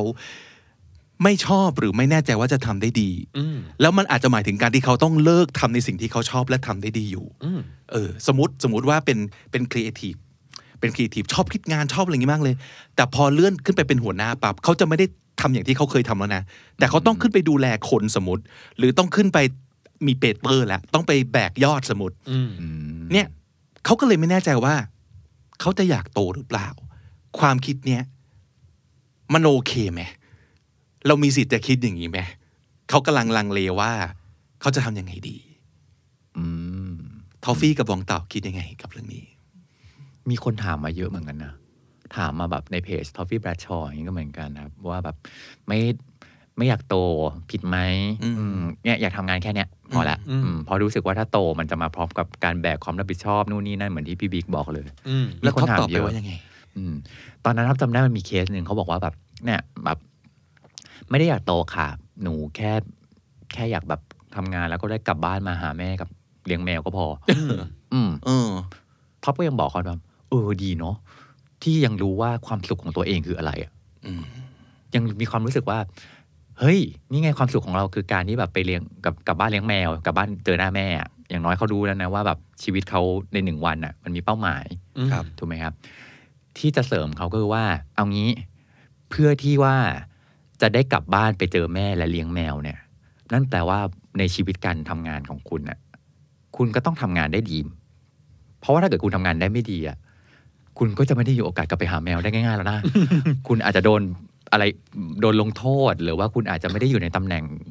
งานแบบนี้อีกต่อไปก็ได้อืมคือสุดท้ายแล้วอะมันมีกลไกบางอย่างที่เราจะ encourage ให้เขาเติบโตได้ครับ โดยที่ไม่ได้บอกเขาว่าแบบเฮ้ย เนี่ย คุณต้องไปโตสิเออ แต่ว่ามันเหมือนกับว่า เพื่อที่ว่าคุณจะได้ไปเจอความสุขที่คุณได้เห็นตรงนั้นน่ะอืมในปัญหานั้นนะครับอืมแปลว่าคุณจะต้องรักษาสถานะการทำงานได้ดีอืม เออและการทำการรักษาสถานะการทำงานที่ดี นั่นแปลว่าสุดท้ายคุณก็ต้องพัฒนาตัวเอง สุดท้ายคุณก็จะต้องมีสกิลอะไรใหม่ ๆ เพิ่มขึ้นเติมขึ้นมา ซึ่งบางทีอาจจะไม่ใช่ อาจจะไม่ได้เป็นสิ่งที่คุณอยากทำอืม แต่ว่าสุดท้ายมันจะช่วยให้คุณได้กลับบ้านไปเลี้ยงแมวกับได้เจอแม่นะอืมเออ แล้วก็ลองรับตอนนั้นรับจำได้ว่าบอกเขาว่าแบบ ความสุขของคุณคือการกลับบ้านไปเจอแม่แล้วอะไปเจอแม่เจอแมวแล้วเนี่ย มันจะดีมากเลย ถ้าคุณได้เจอแมวตัวนั้นอะในที่ทำงานด้วยอะความสุขของการทำงานของเขาคืออะไรอะอืมเออแทนที่จะจะรออะครับว่าต้องรอกลับบ้านก่อนถึงจะได้มีความสุขอะตอนที่อยู่ที่ทำงานเนี่ย ที่คุณเลยเคยรู้สึกว่ามึงไม่เห็นจะต้องไม่ไม่ได้อยากจะมีแรงผลักดันอะไรจะเติบโตอะถ้ามันมี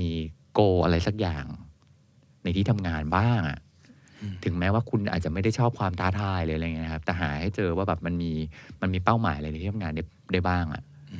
เออ แล้วค่อยๆเติมมันลงไป แล้วทำให้เห็นว่าสมเวลาเวลาที่เราเจอความโอ้ยปัญหาอะไรเงี้ยครับ เอออย่างน้อยเนาะกลับบ้านไปเรายังดูว่าตรงนั้นจะมีความสุขอะอืมอืมคล้าย ๆ กับว่าเราไม่จำเป็นต้องโตขึ้น แต่เราโตไปข้างๆก็ได้หรือเปล่ามใช่ใช่คือรับเข้าใจนะหลายๆคนอืมผมเองก็เคยเหมือนกันที่อาจจะต้องไปทำอะไรแล้วรู้สึกว่าแบบโอ้โหมันต้องแบบเจอความรับผิดชอบต้องเวลาเราต้องน้อยลงแน่เลย แต่ว่ามันก็ เป็นไปได้ที่มันจะขึ้นอยู่กับเรา ว่าเราจะเลือกเติบโตแบบไหน ใช่ใช่ซึ่งอย่างที่บอกแหละมันอาจจะไม่ต้องแบบโตแล้วเป็นหัวหน้า แต่ว่าอืมเราอาจสมมติอาจทำงานสองอย่างสามอย่างมเพื่อให้มันเกิดความท้าทายเพื่อเพื่อให้เรายังได้อยู่ตรงเนี้ยมต่อไปเรื่อยกับอีกอย่างหนึ่งอันเนี้ยคือยังไม่ทันได้ทำอืมนึกออกไหมฮะแล้วมันมีความกลัวอะไรบางอย่างว่าเฮ้ยชีวิตฉันจะต้องเป็นแบบนั้นแบบนี้แบบนั้นแน่นอน ข้อดีคือ ถ้ากลัวแบบนั้นแล้วอะเราหาทางป้องกันก็ได้นะๆอืมหรือหาทางวิธีการ manage ชีวิตให้ได้ครับครับ บางทีเราสามารถที่จะโตได้โดยที่เป็นโตเป็นแบบเราอะอืมเหมือนเหมือนพี่บิ๊กเล่าให้ฟังว่าแบบเออสมมติเป็นครีเอทีฟแล้วโตขึ้นไปแบบโอ้ยจะต้องไปเจออย่างอื่นได้เลย แต่คุณต้องรู้จุดแข็งของคุณอะจุดแข็งคุณก็ต้องเก็บตรงนั้นไว้อยู่ อะไรที่เป็นความสุขที่คุณรู้สึกว่าเป็นความสุขอยู่อืมก็ยังเก็บอยู่อืมไอ้ part อื่น ก็ไปเรียนรู้อืม เออ แล้วก็ทำให้คุณเป็นหัวหน้าหรือก็เติบโตไปเป็นหัวหน้าในแบบที่แบบเป็นสไตล์คุณนะอืมอืมไม่จำเป็นจะต้องไปเหมือนคนอื่นอ่า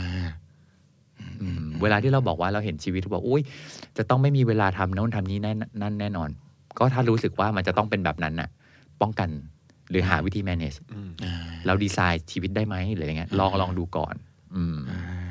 โอเค โอเค แล้วบอกต่อคิดยังไงเรื่องนี้ เราจำได้ว่าเราเคยสัมภาษณ์งานคนหนึ่ง แล้วเขาเขียนมาในเรซูเม่เลย ว่าเขาบอกว่าเขาอะเขามีความสุขกับการเขียนโค้ดเป็นโปรแกรมเมอร์อืมแล้วเขาก็บอกว่าเขาอยากเขียนโค้ดแต่เขาไม่ได้อยาก manage คนอ่าเออ คือเหมือนแบบ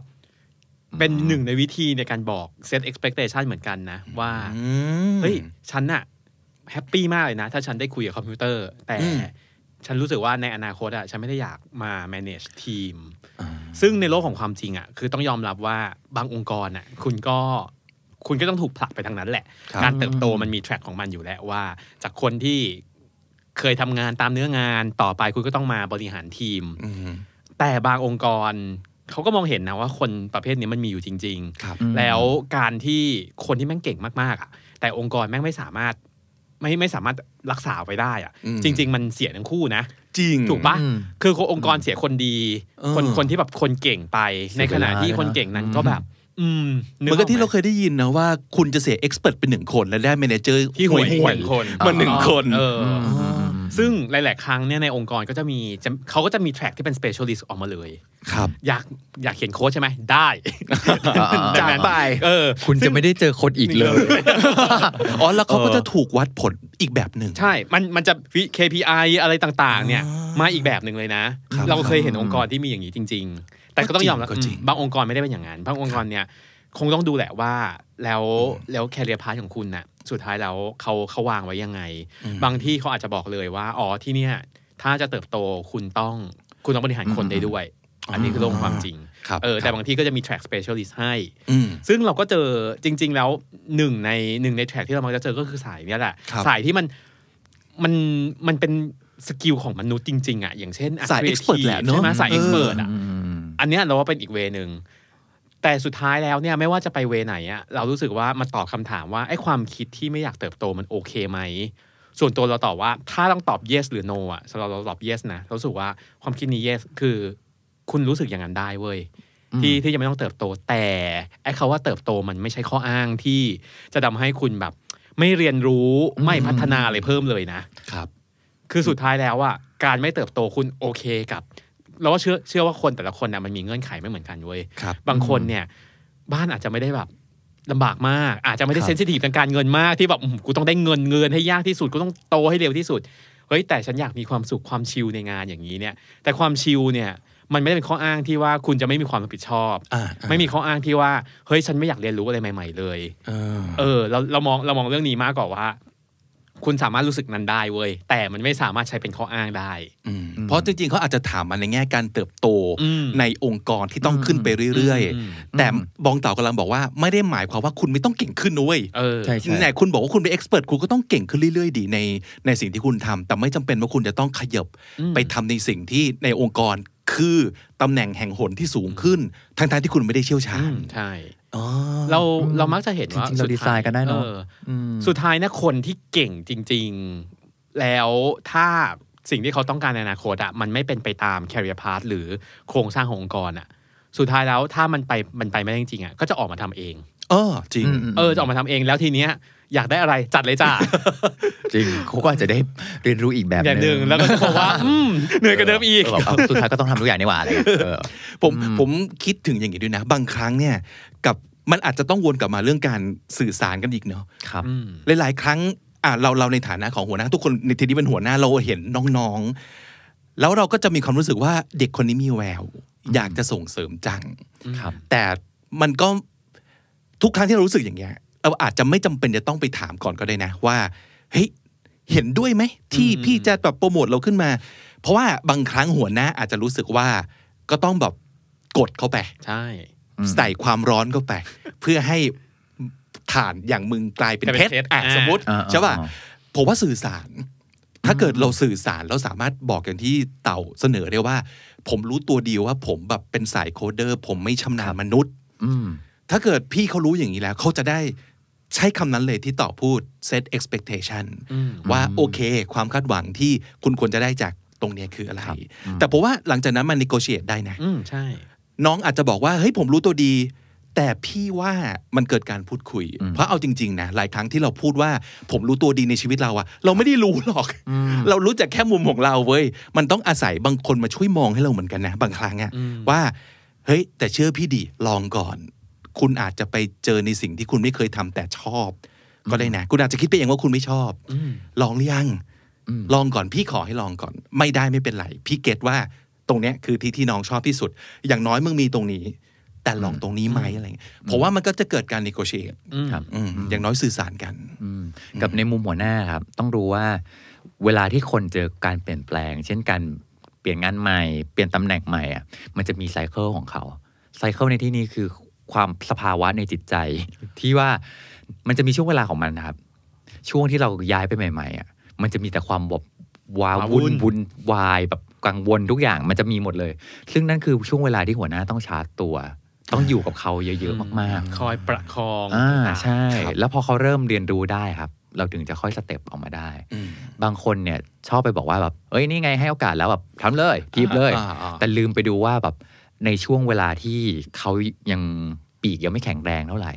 อืมเวลาที่เขารู้สึกว่าฉันต้องการที่ปรึกษาว่ะอ่าตอนนั้นอะยังไม่ได้มา จริงจริงจริงอ่าถ้าเกิดหัวหน้าดันเข้าไปผิดช่วงอะเช่นเป็นช่วงที่เขาแบบโอ้ฉันพร้อมมากแล้วอืมฉันแบบอืมเก่งแล้ว ฉันแบบพร้อมมั่นใจแล้ว แล้วแบบหัวหน้ามาจี้จี้จี้จี้จี้จี้จี้ทำไมหัวหน้าเยอะอยู่เยอะจังเลยอย่างเงี้ยอ่าอันนั้นอะเขาจะไม่ได้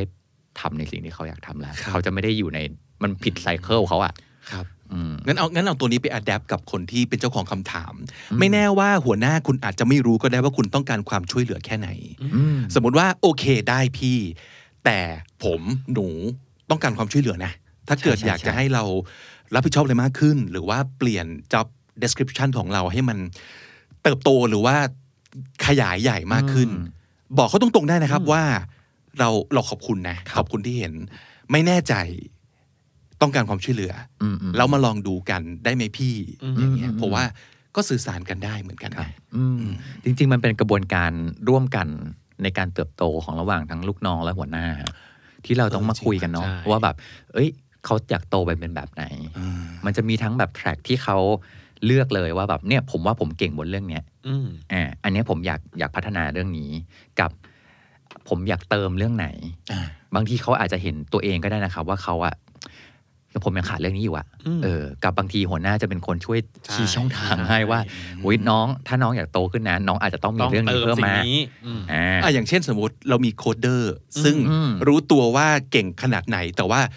ไม่แน่เขาอาจจะอยากเป็น coder ที่ขายงานได้ด้วยก็ได้นะอืมอืมอืมแบบเอาไปเติมเรื่องนี้นิดนึงอ่าใช่แต่ไม่จำเป็นจะต้องขึ้นไปเป็นผู้บริหารนะเว้ยใช่แต่มึงจะเป็น coder ที่พิเศษขึ้นมาอย่างเงี้ยอืมก็มันก็จะมี coder บางประเภทที่สามารถคุยกับลูกค้าได้เลยเออเอออะไรมันจะมีอย่างเงี้ยมันจะมีไม ค์คนส่วนใหญ่ก็มักจะบอกว่าคนที่คุยกับคอมพิวเตอร์อะอืมก็มักจะคุยกับคนไม่รู้เรื่องใช่ใช่นึกว่าออกไหมเออดังนั้นเนี่ยเออแต่มันมีนะคนที่เขียนโค้ดเก่ง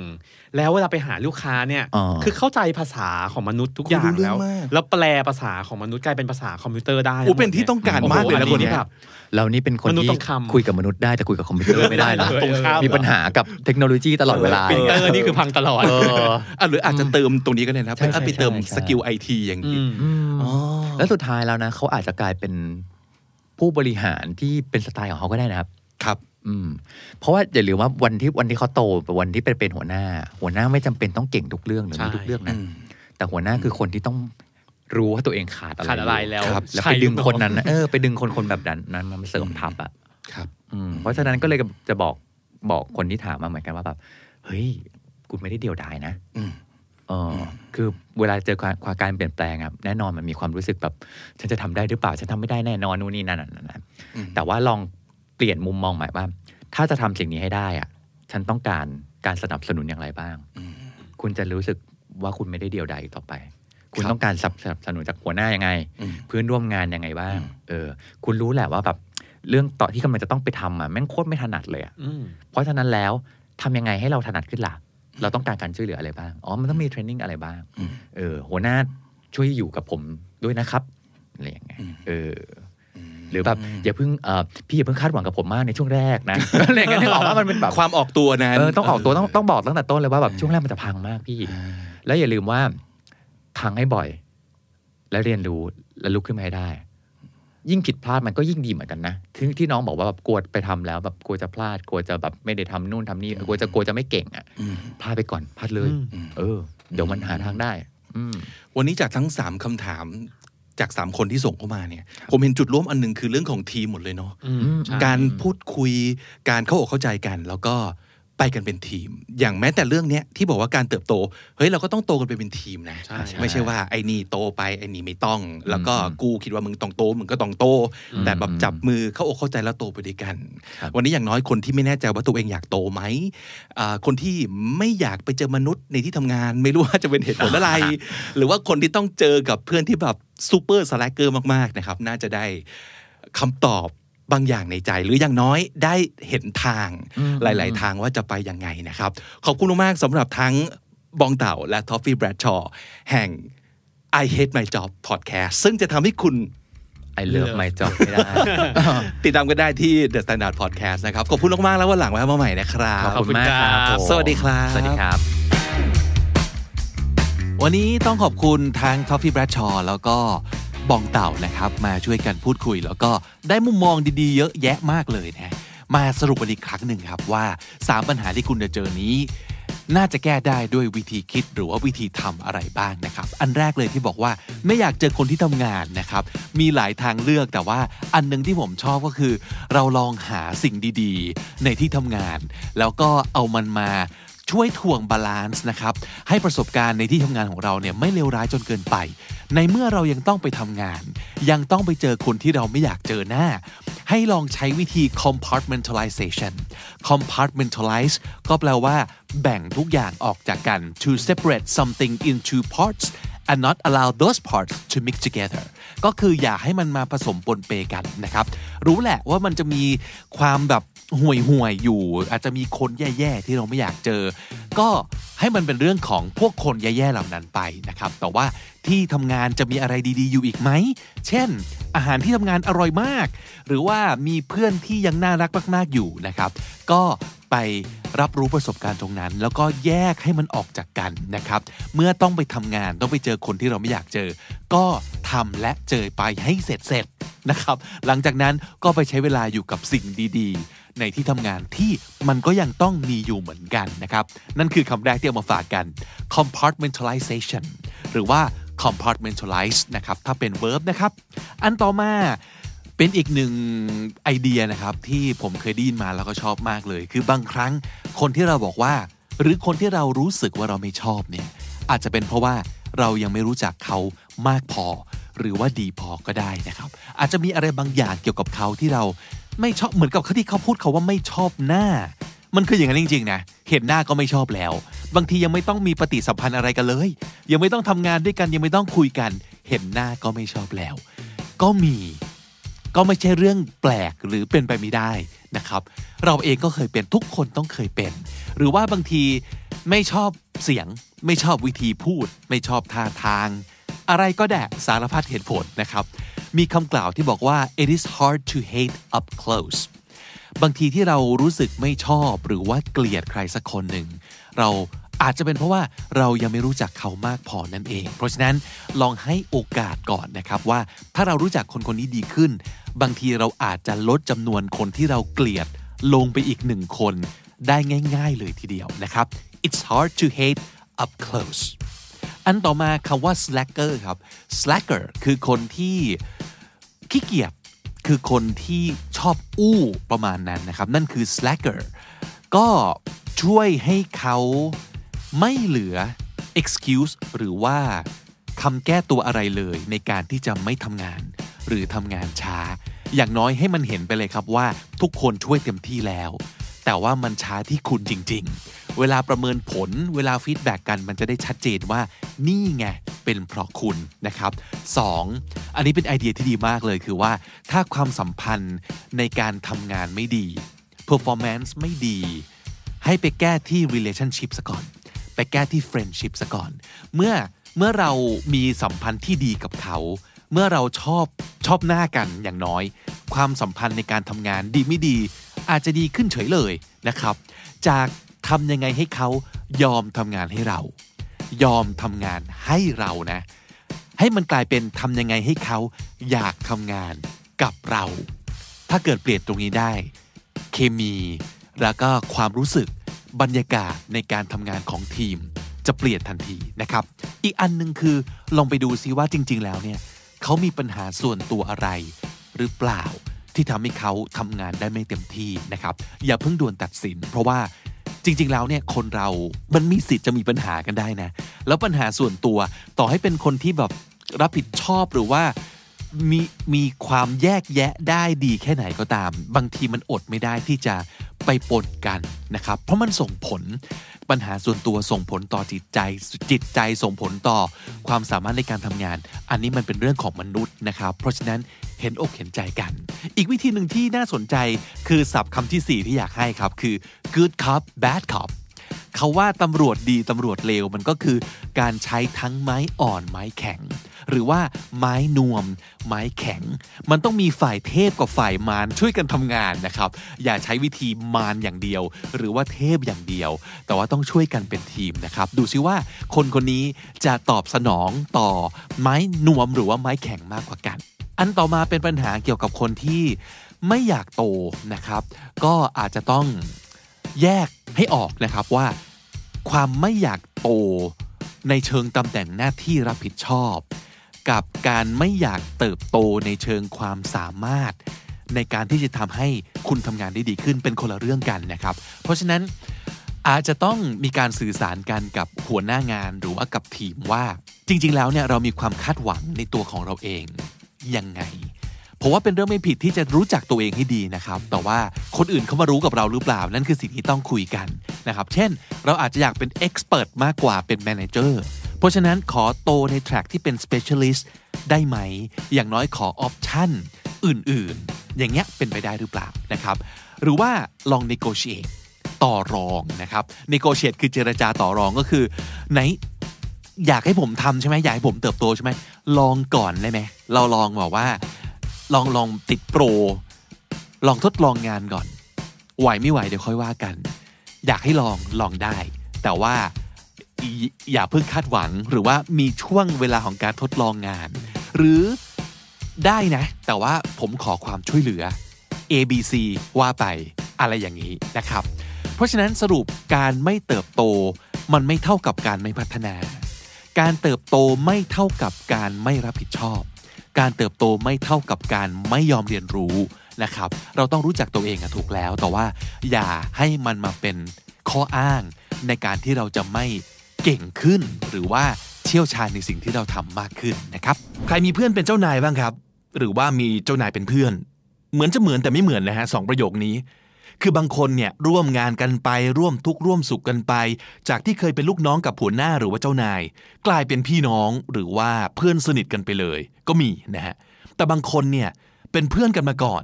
ทำงานด้วยกันมาอาจจะเข้างานไล่ๆกัน คือไม่ห่างกันมากนะครับ แต่ว่าอยู่มาวันหนึ่งเพื่อนเราได้เลื่อนตำแหน่ง กลายเป็นหัวหน้าเราขึ้นมาซะอย่างนั้นหรือว่าในบางกรณีก็อาจจะมีคนที่เพื่อน ชวนไปทำงานด้วยที่บริษัทของเขาที่เขาเป็นเจ้าของนะครับ จากเป็นเพื่อนกันเฉยๆ ก็เลยกลายเป็นกึ่งกึ่งๆลูกน้องนะครับ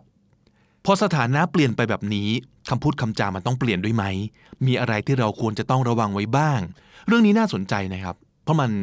เปราะบางอะนะฮะเรื่องคำพูดมันต้องระวังเสมออยู่แล้วล่ะ ไม่ว่าจะกับใครนะครับ แต่ว่าถ้าเกิดกับหัวหน้าหรือว่าเจ้านายเนี่ย มันเกี่ยวข้องกับความมั่นคงในหน้าที่การงาน แล้วก็อนาคตของเราโดยตรง แถมมันเกี่ยวพันถึงเรื่องของความสัมพันธ์ด้วยนะครับ คืออาจจะเสียเพื่อนกันไปเลยก็ได้ ก่อนอื่นขอเหมือนจะเหมือนกันก่อนนิดนึงนะฮะคำว่าหัวหน้ากับเจ้านายต่างกันยังไงนะครับ ส่วนตัวนะฮะ personally นะคอหอสอตอนะฮะ เจ้านายคือคนที่จ่ายเงินเดือน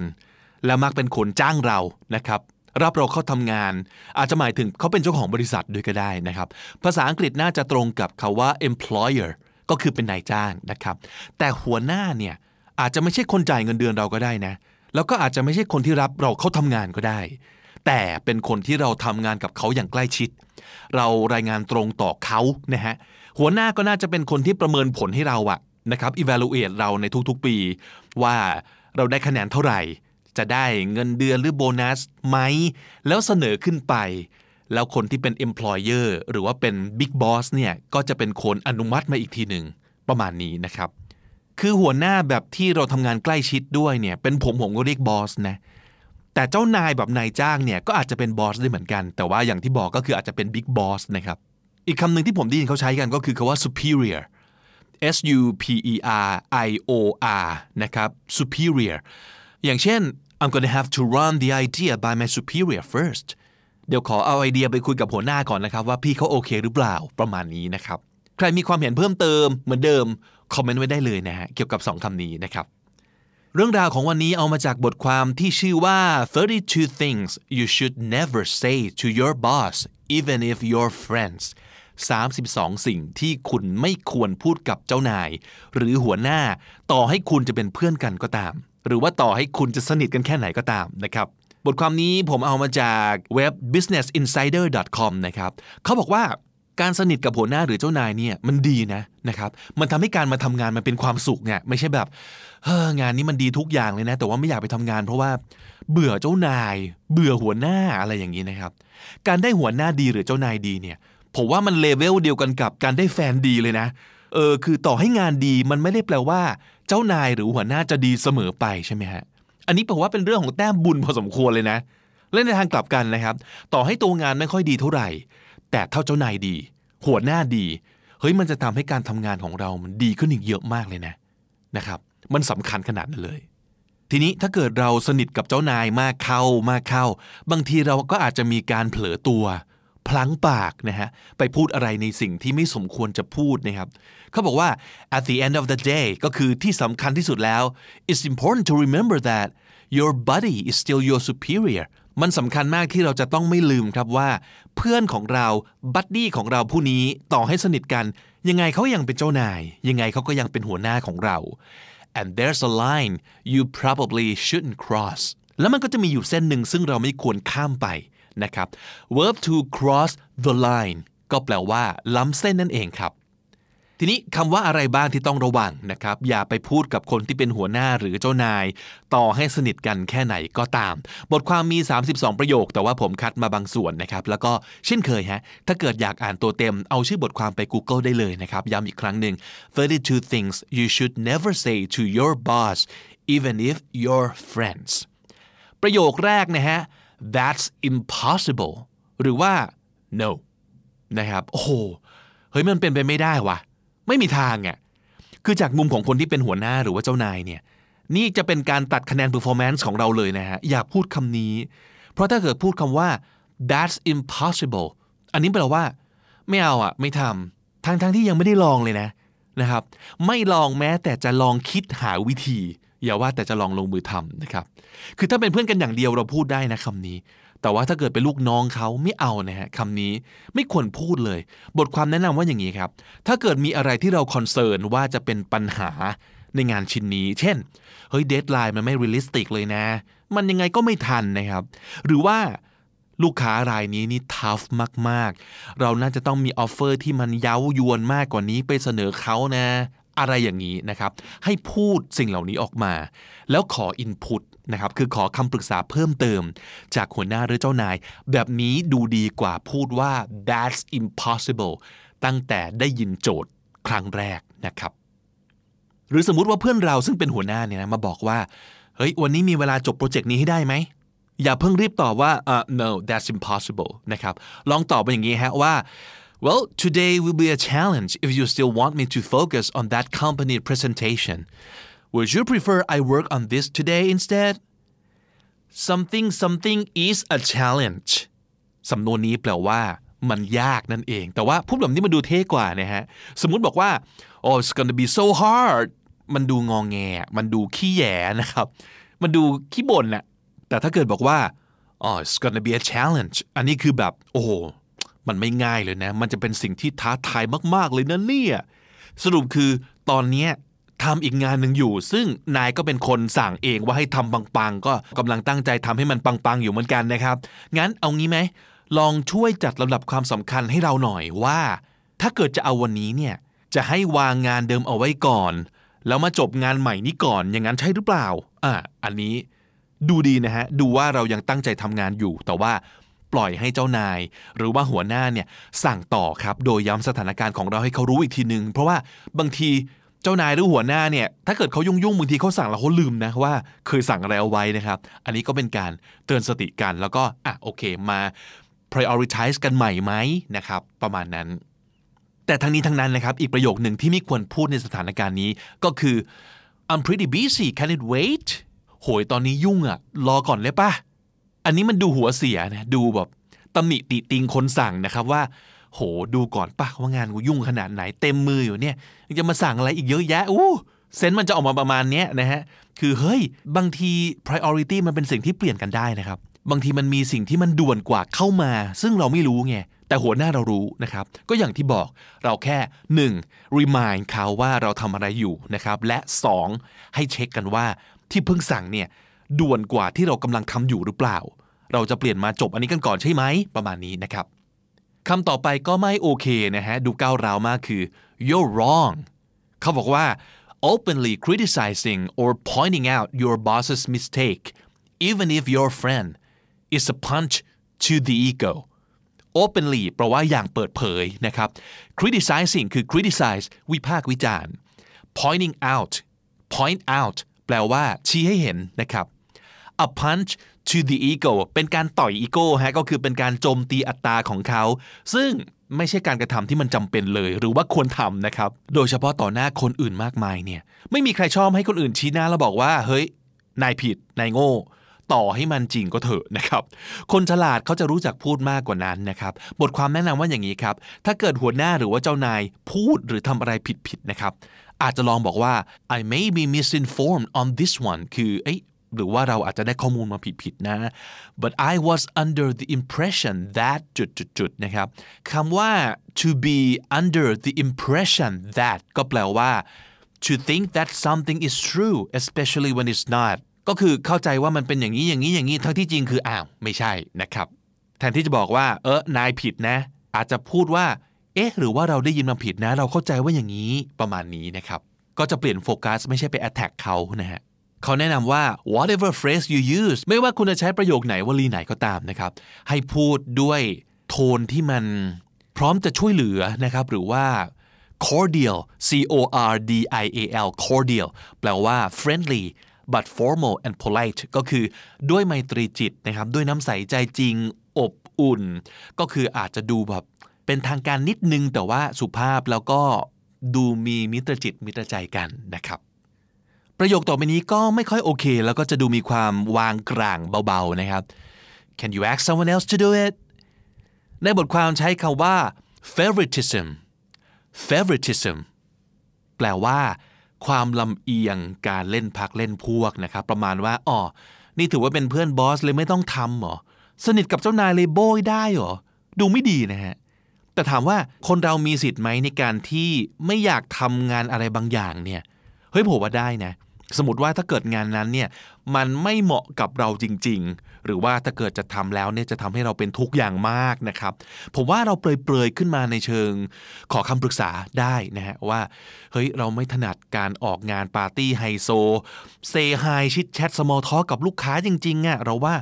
ถ้าเกิดให้เราไปทำมันจะเป็นผลเสียกับองค์กรมากกว่าผลดีนะ บอกเฉพาะแง่อุปสรรคและปัญหาจากทางฝั่งเรา แต่คำว่าให้คนอื่นไปทำแทนเนี่ยรอให้เจ้านายหรือหัวหน้าเขาพูดเองดีกว่านะครับ คือถ้าเขาพิจารณาแล้วว่าเอองานนี้ให้คนอื่นไปแทนจะดีกว่าจริง ๆ นะครับเขาก็คงพูดเองแหละนะ แต่ว่าถ้าเกิดเขายังยืนยันว่าเฮ้ยงานนี้มันจำเป็นต้องเป็นเรา ก็ค่อยคุยกันต่อไปนะครับว่าทำไมอะไรยังไง ประเด็นคือถ้าเกิดเรารักเพื่อนเรานะเราควรช่วยเหลือตามสมควรให้เพื่อนเราไม่ลำบากใจ ในฐานะที่ต้องเป็นทั้งเพื่อนทั้งเจ้านายนะครับอย่าให้เพื่อนเราโดนว่าได้หรือว่าโดนดิสเครดิตได้จากการช่วยผ่อนปลนอะไรก็ตามเพื่อตัวเรา ซึ่งทุกคนรู้ว่าเป็นเพื่อนเขานะครับสามประโยคนี้ก็ไม่ควรพูดฮะหนึ่ง that's not part of my job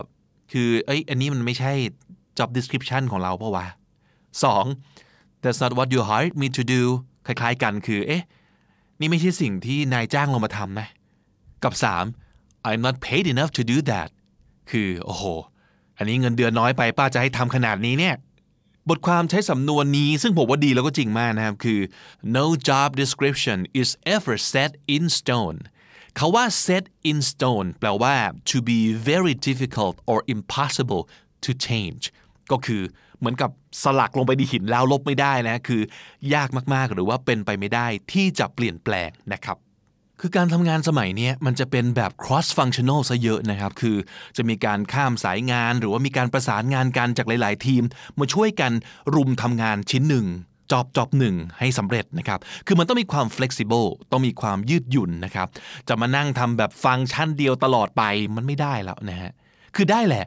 แต่มันแลดูไม่เจริญน่ะนะครับ ถ้าเราเป็นหัวหน้าแล้วลูกน้องคนหนึ่งเป็นแบบเนี้ยคือ ผมหรือว่าหนูจะขอทำอย่างเดียวเท่านั้น เกินจากนี้ไปไม่เอาทั้งสิ้น เกิน job description เกินเงินเดือนไม่เอาเลย คือมันยิ่งกว่าคาว่าขี้เกียจอีกนะ ผมว่ามันคือการปฏิเสธการเติบโตทั้งสิ้นทั้งปวงนะครับ เป็นเราเป็นหัวหน้าเราเป็นเจ้านาย เราก็ไม่อยากเก็บคนอย่างนี้ไว้หรอกใช่ไหมฮะเหมือนกัน อย่าให้คนอื่นรู้สึกว่าเราเป็นคนที่เออไม่มีก็ได้นะครับเขาแถมข้อความน่าคิดมันบอกว่า the more skill sets you accumulate the more indispensable you are คาว่า accumulate ก็คือสะสมนะครับ ยิ่งสะสมทักษะไว้มากเท่าไหร่ indispensable คือขาดไม่ได้ คุณก็จะยิ่งกลายเป็นคนที่องค์กรขาดไม่ได้มากขึ้นเท่านั้น อันนี้น่าคิดนะฮะ ต้องเติบโตนะฮะ ถ้าไม่เติบโตก็จะแคระอยู่กับที่ แล้วก็ตายไปนะครับ ในขณะที่ทุกคนมุ่งไปข้างหน้าหมดเลยนะฮะ คุณจะอยู่กับที่หรือนะฮะ ย้ำอีกครั้ง 3 ประโยคนี้นะครับ That's not part of my job That's not what you hired me to do I'm not paid enough to do that ต่อให้ตั้งใจพูดเป็นมุกก็ไม่ตลกเท่าไหร่นะฮะ ฟังดูไม่เป็นมืออาชีพเลย ไม่เอานะครับ ประโยคนี้ทั้งๆทที่เหมือนจะดีนะมีการใช้คำที่ดีๆ เพราะว่ามีทั้งคำว่า well มีทั้งคำว่า best แปลว่าดีทั้งคู่เลย แต่ปรากฏว่าเอามารวมกันแล้วฟังดูไม่ดีนะฮะนั่นคือคำพูดที่ว่า well I did my best บทความบอกว่า this is a cop out คำนี้ก็ดีนะฮะ C O P cop ขีด O U T out cop out แปลว่า เลี่ยงความรับผิดชอบนะครับ เช่น สมมติคนร้ายอุทธรณ์ว่า อ๋อไอตอนที่เอาไม้กอล์ฟฟาดหัวเมียไปเนี่ยนะฮะ มันคือ temporary insane ฮะ นั่นคืออาการป่วยแบบวิกลจริตชั่วคราว ไม่ใช่ความผิดของผม เนี่ยแบบแม่งคอบเอามากนะครับ คือกูโบย กูโทษโน่นโทษนี่ไปเรื่อยนะฮะ นั่นคือความหมายของ cop out ซึ่งเขาบอกว่า การบอกว่าก็ทำดีที่สุดแล้วอะ well that's the best I could do well I did my best ก็ไม่รู้จะทำให้ดีไปกว่านั้นยังไงแล้วอะก็ทำเต็มที่แล้วอะถ้ายังไม่พอใจอีกก็ไม่รู้จะยังไงแล้วอะอันเนี้ยมันไม่ใช่คำพูดแล้วก็ attitude ที่สะท้อนความสามารถของตัวเราเลยนะ คือแบบจริงเหรอ นี่คือจะยอมรับตรงนี้เลยใช่ไหมว่ามันสามารถเท่านี้จริง ๆ ไม่ใช่ประโยคที่ดีนะฮะส่วนอันนี้ก็ฟังดูแย่และงองแงมากนะนั่นคือการแบบเดินลงส้นปึ้งปึ้งปึ้งเข้าไปในห้องทำงานของเพื่อน ซึ่งเป็นหัวหน้าหรือเจ้านายของเรา แล้วก็ แสดงความอูดอีต่างๆ ด้วยประโยคว่า I can't work with her I can't work with him เฮ้ย เราทำงานกับไอ้นี่ไม่ได้วะนะฮะเขามีสำนวนว่า not playing well with others not playing well with others คือทำงานกับคนอื่นไม่ได้ ไม่เป็น team player นะครับ คือโอเค เข้าใจครับว่ามันจะมีอีมนุษย์อักเสบบางคนหรือว่าหนักกว่านั้นเรื้อน ต้องเรียกว่าเรื้อนนะครับเรื้อนมากกลากเกลื้อนเรื้อนกวางมาก สุดจะทนมากๆ มันไม่ไหวจริง ๆ แต่ประเด็นคือการไปฟ้องเพื่อนแบบเนี้ยเพื่อนที่เป็นเจ้านายเนี่ยมันเด็กประถมอะประถมมากนะครับ เอาเป็นว่าให้ใช้เป็นลักษณะของการขอคำปรึกษาอย่างมืออาชีพนะว่าเฮ้ยทำยังไงถึงจะทำงานกับคนคนนี้ได้วะโดยไม่ฆ่ากันตายอะไรอย่างนี้ อันนี้ผมว่าโอเค ปรึกษาได้ แต่อย่าฟ้องนะครับ อย่าเท้าเอว กระเงากระงอด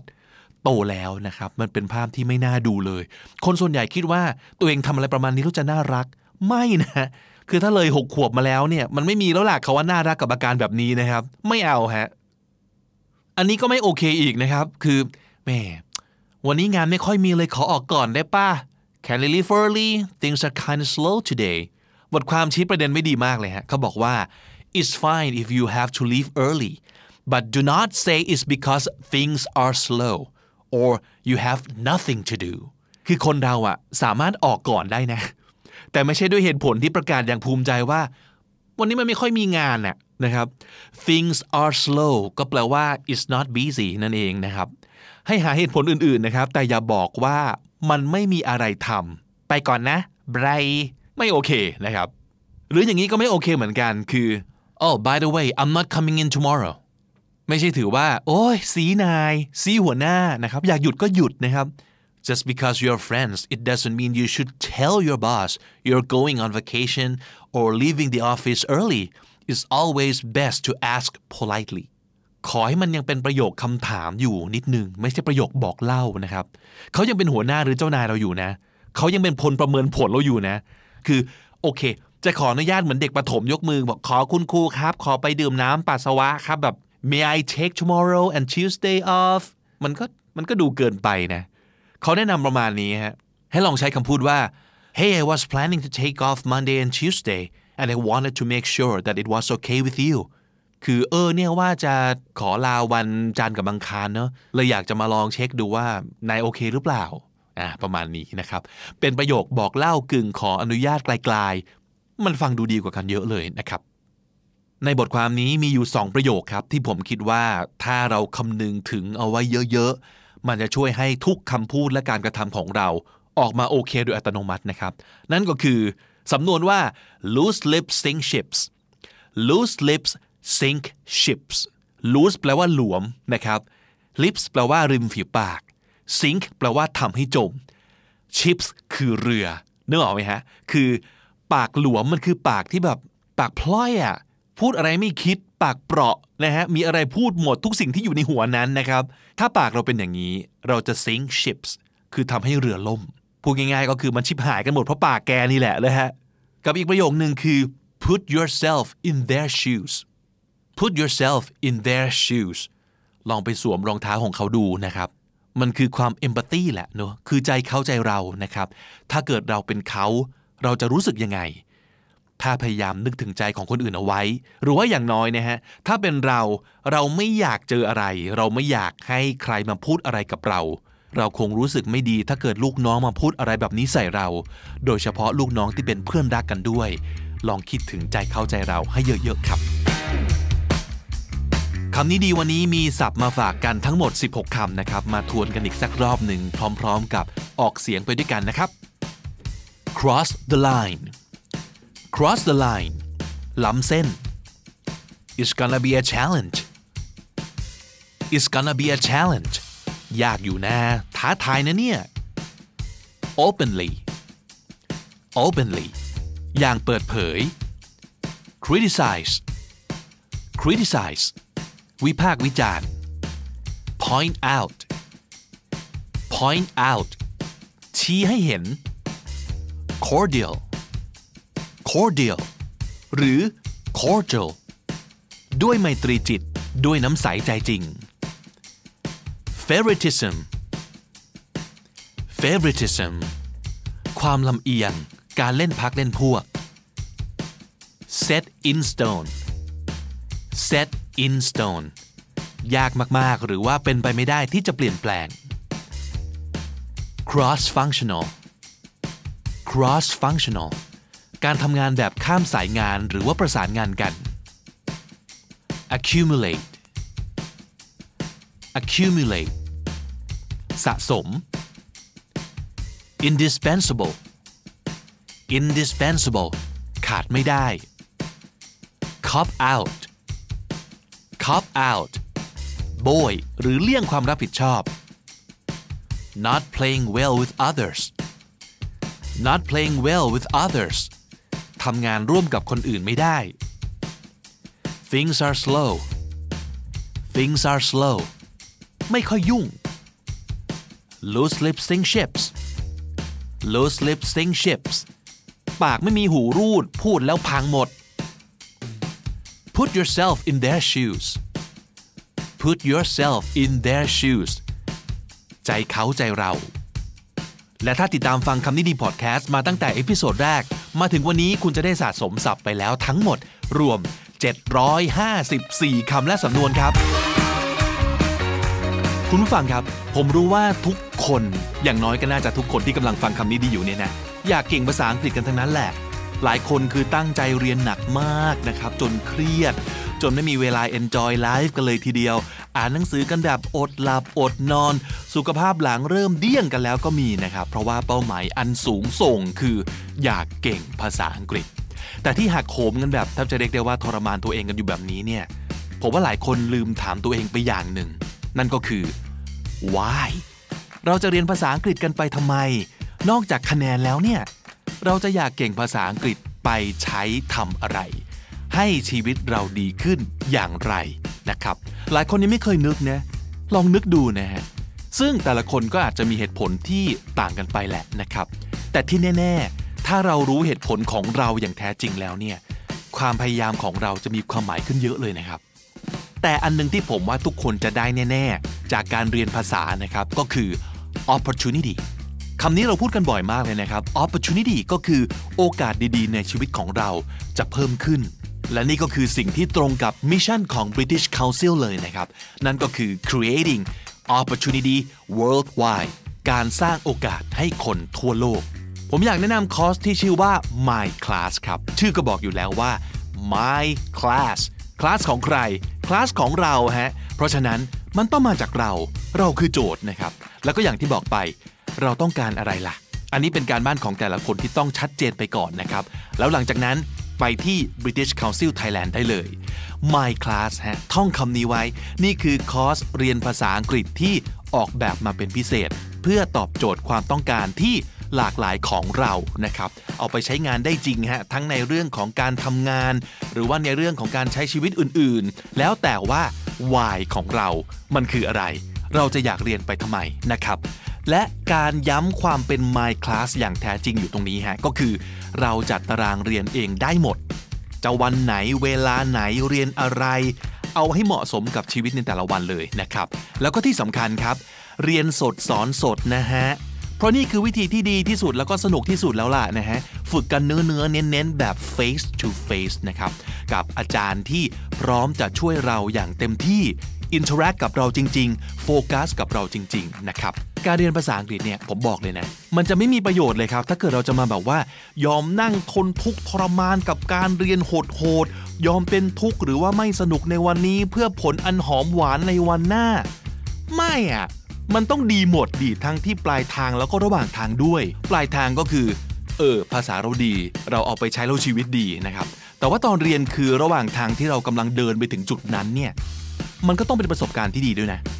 ตอนเรียนมันก็ต้องสนุกด้วยนะ ไม่งั้นผมว่าเราจะไม่อยากเรียนอย่างต่อเนื่องแล้วอะนะครับ เหมือนเวลาเราไปเที่ยว